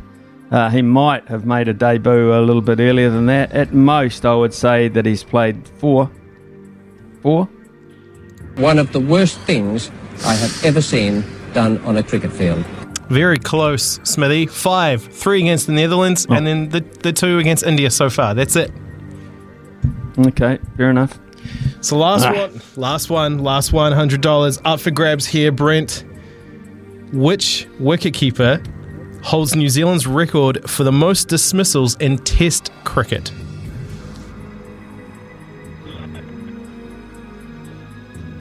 I plays for Northern Districts. Ah, what's the name? Um, no, I can't think of his name. It's not Bradburn. It's that other guy. Ah, no, I'll just go Bradburn. Or, One of the worst things I have ever seen done on a cricket field. Smithy, wicket keeping Brent, you're gonna knowledge. You're going to absolutely kick yourself here, Brent. Brent, I, I'm sorry. Because uh, he doesn't love that far from you. Uh, I think it's fair to say as well. Um, he goes by his initials rather than his first name of Bradley. And his Oh. name is BJ Watling. BJ Yeah. Watling, Brent. Just a couple of chips down the wicket, right in the slot, and away it goes. Brian could could not hold his contain uh, his excitement there. That was uh, you lined that up, Smithy. No need for a third umpire or anything. Gone back to the pavilion. You are stumped. I'm sorry, Brent. So we're going to go up to 150 on Monday. 150 Yeah, on cheers, Monday. Well, Well, there you go. he's a legend Cheers, there. uh, uh, cheers. Smithy. He's still got the shield. got the shield and I got 150 bucks as well. I got that as well, Brent. So you make sure you line up on Monday morning because uh, if your first doesn't matter if you played today, if you're first off the first cab off the rank on Monday, you get another crack. So uh, Brent, have a great weekend, and to all those people that tried to get through this morning, uh, thank you very much for that. Uh, So yeah, that's you, uh, that's the good news. We're gonna. Yeah, cheers, Brent. Uh, we're going to try and get hold of uh, Wayne McLaughlin, who currently uh, we're led to believe is in Canada. Uh, waiting in Toronto, in fact, uh, waiting to uh, watch his son over the weekend, Scott McLaughlin, and uh, practice, and of course, uh, in that race uh, in the early hours of Monday morning. So, being able to sit in grandstands or in pit lane or wherever they do as parents must be um, a weird sort of feeling. One of great excitement, uh, great pride, but uh, what kind of fear factor is in there as well because of the speeds that they go up? And of course, uh, Wayne McLaughlin was uh, there at Indianapolis, uh, I'm pretty sure, uh, when. Um, when Scott crashed, Scott crashed out of the race, and he said, Scott said, I walked away with only a, a hurt ego, a bruised ego, uh, as a result of that. So uh, we'll look forward to talking to uh, Wayne McLaughlin after 11.30 this morning. And uh, what's that I hear? Breaking news? Is, uh, did I hear some breaking news coming through? Yes, I do. Okay.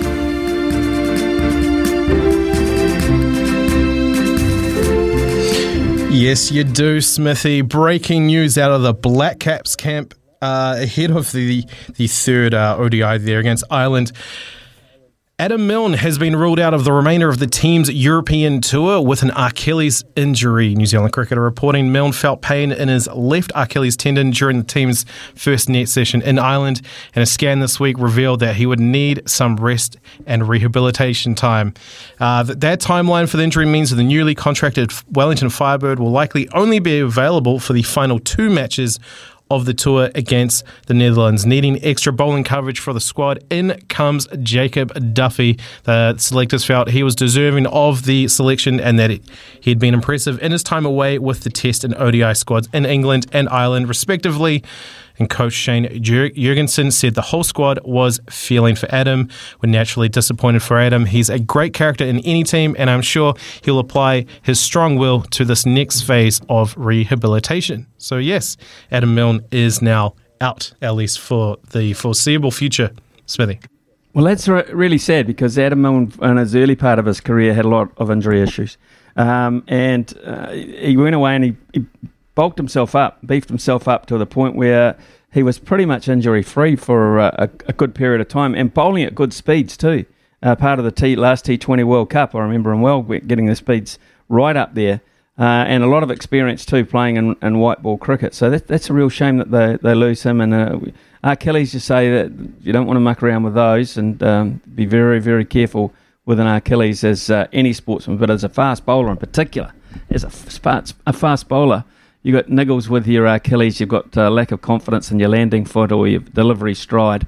uh, that's uh, not such a good thing. So, oh boy, uh, bad news for Adam Milne, good news for Jacob Duffy, who's been a fringe player for quite some time, without absolutely grabbing at hold of it uh, by the scruff of the neck. Important times too, because running out of opportunities to force your inclusion into the Black Caps T20 World Cup squad for the World Cup coming up around in Australia. the serious side of that starts on the 22nd of October, finishes around about 12th, 13th of November. So it's a nice quick fire tournament, but without without Adam Milne. Uh, and the I think that puts a lot on uh, Lockie Ferguson, doesn't it, in the fast bowling ranks, the genuine fast bowling ranks. Uh, just repeat uh, one of the texts we had through yesterday, and uh, gentleman asked us to read this out, so uh, we obliged, and we'll do it again today. There is a charity day, a rugby match on the 23rd of July at Hauraki North Rugby Club. It's to raise funds and awareness uh, for motor neurone disease, with the jerseys, among other items, auctioned off at the end. It's with the Thames Valley Rugby Union for, for a guy, Miles McDuff, who's suffering from the condition. Is there a way to get some promotion mentions on the radio? Yep, sure is. And uh, I'll continue to mention. I'll make sure that I haven't uh, wiped this particular text coming through, and uh, I'll try and give it a mention each day on your behalf. And uh, for Miles, thinking of you, Miles McDuff, uh, thinking of you. Uh, I watched um, former um, Māori All Black, Hawke's Bay player, Hurricanes player, Jarrad Cunningham uh, try and fight his way through it. Um, I used to go to, a, believe it or not, uh, go and watch him uh, train and try and get himself going and will his body to start working again, etc. And it was hard, it was hard to watch. It was very very hard to watch. And in the end, of course, Jarrad at a very tender age succumbed to uh, motor neurone disease, and I can see the impact it can have on people. Um, and uh, I, I, just feel, you know, Joost van der Westhuizen, I think, is another that, that suffered that way. Great Springbok halfback, um, just two very well renowned rugby players, but um, people are suffering from it all the time, and this is great awareness and a great opportunity to give back to that. Uh, Rick came through. Rick was the next caller on uh, Stump Smithy and said, I knew all of them, cuz. Never mind, Rick. Never mind. Next time, my friend.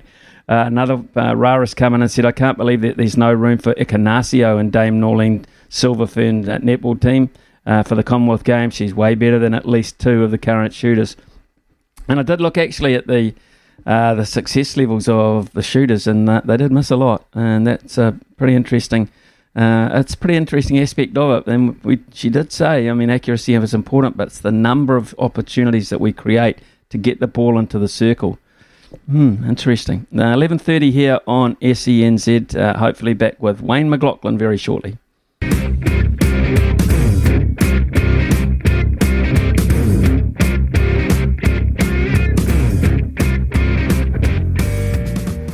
Eleven thirty-two here on SENZ, and uh, I can see Brian desperately trying to get through to uh, Toronto, where Wayne McLaughlin uh, hopefully is there to uh, talk to us.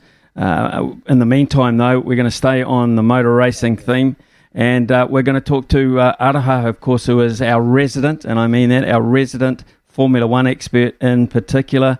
All sorts of things happening in Formula One. Araha, good morning to you again.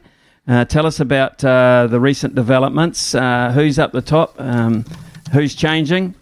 well, changing. I think the biggest changes would have to have been made by Mercedes. Like they've been, I think Lewis has podiumed three times. Do you know podium wasn't a word in my vocabulary except for racing, motor racing? Podiumed is it's, podium is not a verb. It's a thing. It's a noun. But in motor racing, it's mm. a verb. So we use it as a verb. So he's podiumed like three times. And at the beginning of the season, they were I think you would have been being kind if you said they were midfield. They were they were absolute rubbish. They were rubbish. You would have tossed them out, but they held on and kept hoping and kept fighting, and their cars looking okay. They're nowhere near as fast as Red Bull and Ferrari. You know the thing that disappoints me though, Smithy is they made all these regulation changes, and it's really amazing in the middle of the field.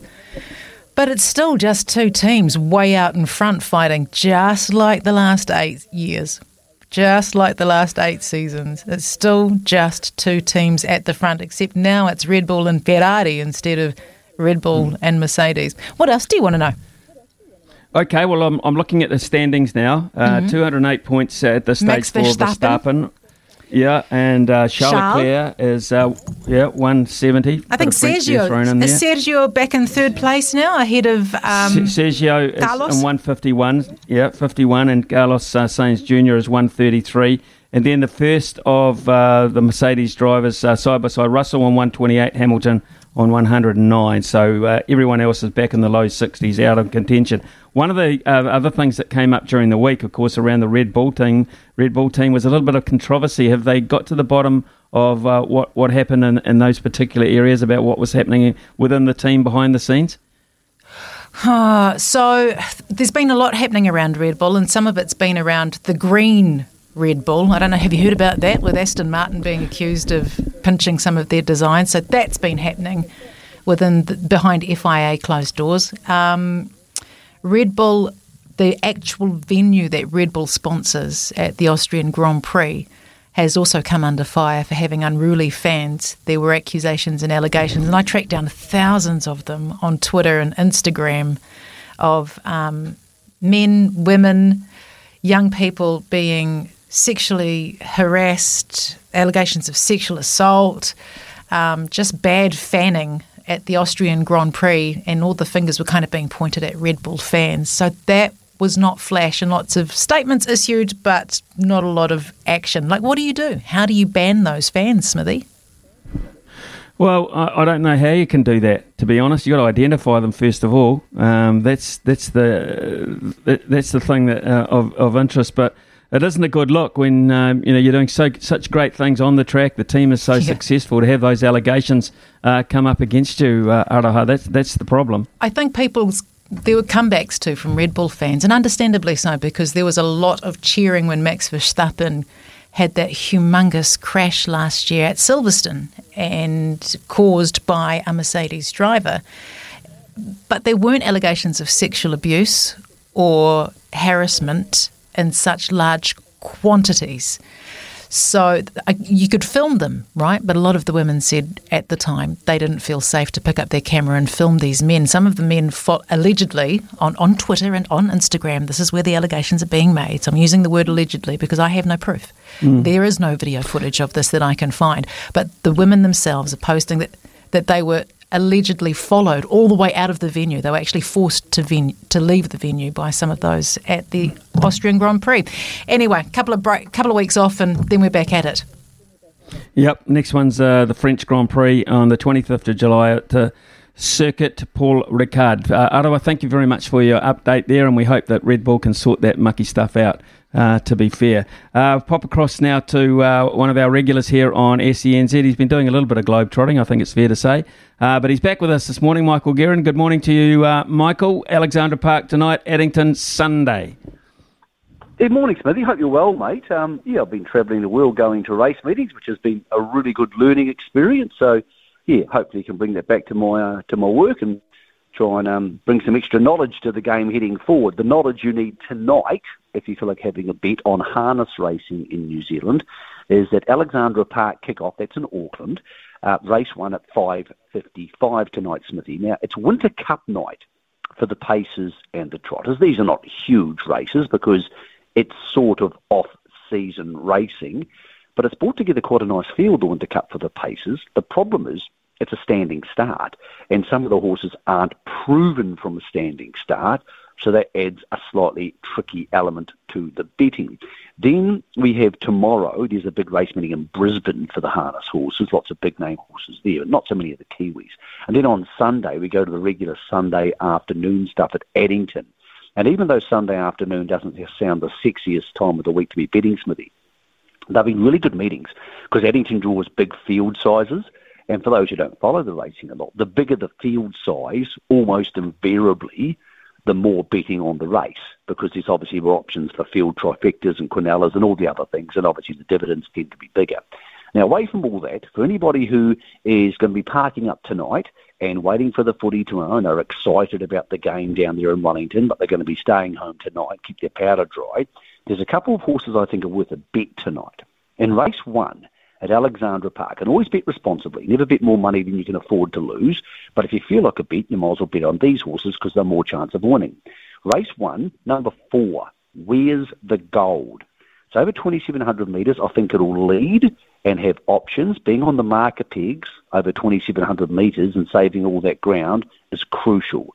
So it's a good bet. And the bet of the night tonight is race five at Alexandra Park, number 11, Chimichurri.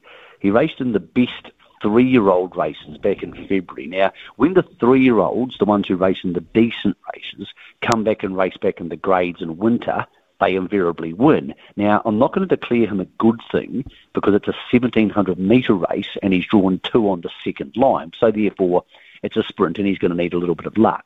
But he did perform very well at the workouts recently, and I think he'll be too fast for them if he gets the right sort of run. So if you feel like a bet tonight, as I said, always bet responsibly. Race five, number 11, Chimichurri, for me, Smithy, is the one that might double your money for those who want to have a beer or a cappuccino tomorrow before they settle in for the footy. Um, okay, and Mick, are you on deck for us tomorrow? Uh, on deck tomorrow morning, myself and Louis Herman What I'll be out of Wellington because I'm going to Wellington to work at the test, um, as are you, Smithy, I'm sure. Um, yep, down there at 8 o'clock in the morning. Tomorrow we have a huge team at Ruakaka for the big finals day there. We're going to talk about the Wellington Steeples and Hurdles Day out of Trentham, so I'll be able to give you a weather report because I'll be in Patodi. And a very special guest, our ownership guest, is former international model and well-known racing person Kylie Bax. She'll be joining us at 9 o'clock to talk all things racing about her wonderful career. She started movies along the side of Dolph Lundgren. She's raced some very good horses. She comes from the powerful Bax family who have also raced a lot of good horses. She'll be our ownership interview. She'll be really interesting at nine o'clock. But we kick off the mail run tomorrow morning at eight, and then the Good Oil, which is the afternoon punting show with your chance to join a giant syndicate, that kicks off at one o'clock at 11 o'clock, a new time, 11 o'clock on Sunday morning, we have Trots Talk followed by the Greyhound Show. So SENZ Smithy is the home of racing this weekend, along with also, of course, being the home of rugby. Good on you, mate. Look forward to it. And if I catch you at Wellington, we'll have a, a quiet taste. Um, and uh, look forward to that uh, possibility at some stage in the future anyway. Thanks, mate. Thanks for your time this morning. brother. Cheers. Uh, all those tips there, um, write them down. If you haven't, uh, go to the podcast and get them back up. Very, very accurate, man. 1141 here. Mornings with Ian Smith on SENZ. Yes, uh, we've just confirmed with uh, Logansby speaking to uh, Wayne McLaughlin. Uh, he had some issues, he had some personal things he had to deal with. So uh, we're going to talk to him on Monday morning, and that'll be great because that'll coincide with the next uh, IndyCar race in, in, out of Toronto. They haven't been there since 2019. So uh, Scott McLaughlin uh, will be favoured to do very well in that, having won last week in front of his mum and dad. So we'll talk to Wayne. hopefully Monday morning and get a, a real update on how he's feeling uh, as that last uh, race unfolds. And on the subject of uh, Indy cars, of course, the reigning IndyCar champion is Alex Palou. Uh, and Alex Palou has uh, announced he will be joining McLaren for 2023. Uh, that was hours after his current employers, Chip Ganassi, said he was staying with them Ganassi said in a statement they had exercised an option to retain the Spanish driver and quoted him saying, It was a great feeling knowing I'll be back with Chip Ganassi racing next season. How quickly things changed. The 25 year old said on Twitter he had found out about that press release from the media and it had been issued without his approval. He added the, that the quote, which also spoke of how Ganassi had welcomed him with open arms from day one, had not come from him.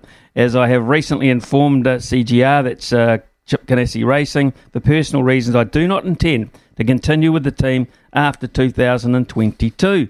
Uh, the Spanish, uh, British-based McLaren, who are rivals of Ganassi and IndyCar with Arrow McLaren SB team, uh, then issued a statement saying uh, Palou would race for them in 2023 and also test their 2021 Formula One car. I'm extremely excited to join the drivers' roster for such an iconic team as McLaren. I'm excited to be able to show what I can do behind the wheel of a Formula One car and looking at what doors that may open. McLaren are competing in IndyCar, Formula One, Formula E, and Extreme E as well next year. So lots of opportunities there. Well, Phil Mickelson, of course, uh, has been perceived as uh, a bit of a villain these days. Uh, he had troubles, didn't he? Um, even before he went to uh, the LIV there was rumours about it, but uh, you know, hadn't been around the circuit. He upset a few people. There's a few statements he made, even about his Saudi employers, and they're not going to let Phil get away with it easily these days, particularly the media. They see him as public enemy number one, and he had a short, sharp exchange uh, just recently um, at uh, St Andrews with uh, a media person. Listen to this. Missing out on a big occasion like that, past champions dinner at 150. Let it go, dude. Let it go. It's three times you've asked the same question. I mean, I, I, I don't know what to tell you. I couldn't be happier. Yeah, well, that's uh, his attitude, and that's been the attitude as well of a lot of these uh, uh LIV golfers as well when they've been quizzed about uh, why they're doing this and why they're doing that and why they've gone. Um, and I think they're all starting to get onto the same wavelength now. In other words, I'm not going to be bothered with that. You want to ask me about the golf and how it went today or what have you, that's fine. Uh, but other than that, stay away from me um, because the record is just going to keep playing the same old sound. Uh, and you're not going to get the answers that you want. So uh, maybe they need to go down uh, another pathway there. But having said that, it's a very interesting leaderboard after the first round uh, of uh, the 150th edition of the Open Championship. Cameron Young Cameron Young, 24 uh, year old American, uh, has the lead at uh, minus eight. Outstanding. So two shot lead over Rory McIlroy, who's playing with real purpose here. Rory McIlroy. He feels like uh, he's flying the flag to a large degree for the traditions of the game. Um, and uh, he's very much uh, wanting to win this tournament, the, the special edition of it. Uh, Dinwiddie from England is also there on minus five with Cameron Smith, the Aussie. but within the top 14 or 15 golfers, there are a number of uh, LIV players. Uh, I speak of Talor Gooch, uh, who is tied for fifth, uh, along with Dustin Johnson. Uh, Lee Westwood is also tied for fifth. They're all at four under those blokes. Just behind them, uh, they've got a fella by the name of Ian Poulter, who's a bit of a public enemy number one, and he is in 13th place. So, of the first 13 or 14 of the field in the current Open Championship, the LIV golfers are making a real statement. So uh, we'll just see how that goes over the weekend. Lots of uh, golf to watch on television, as such as an absorbing weekend of sport. How important? Uh, we'll wait and see. 11:51 here, and uh, we'll be with Staffy very shortly. It's Tyre Power's Big Footy Final Sale. To kick things off, you can get the power to buy three and get one free on selected Toyo passenger car and SUV tyres. Tyre Power's Big Footy Final Sale can't last. Visit tyrepower.com.au now.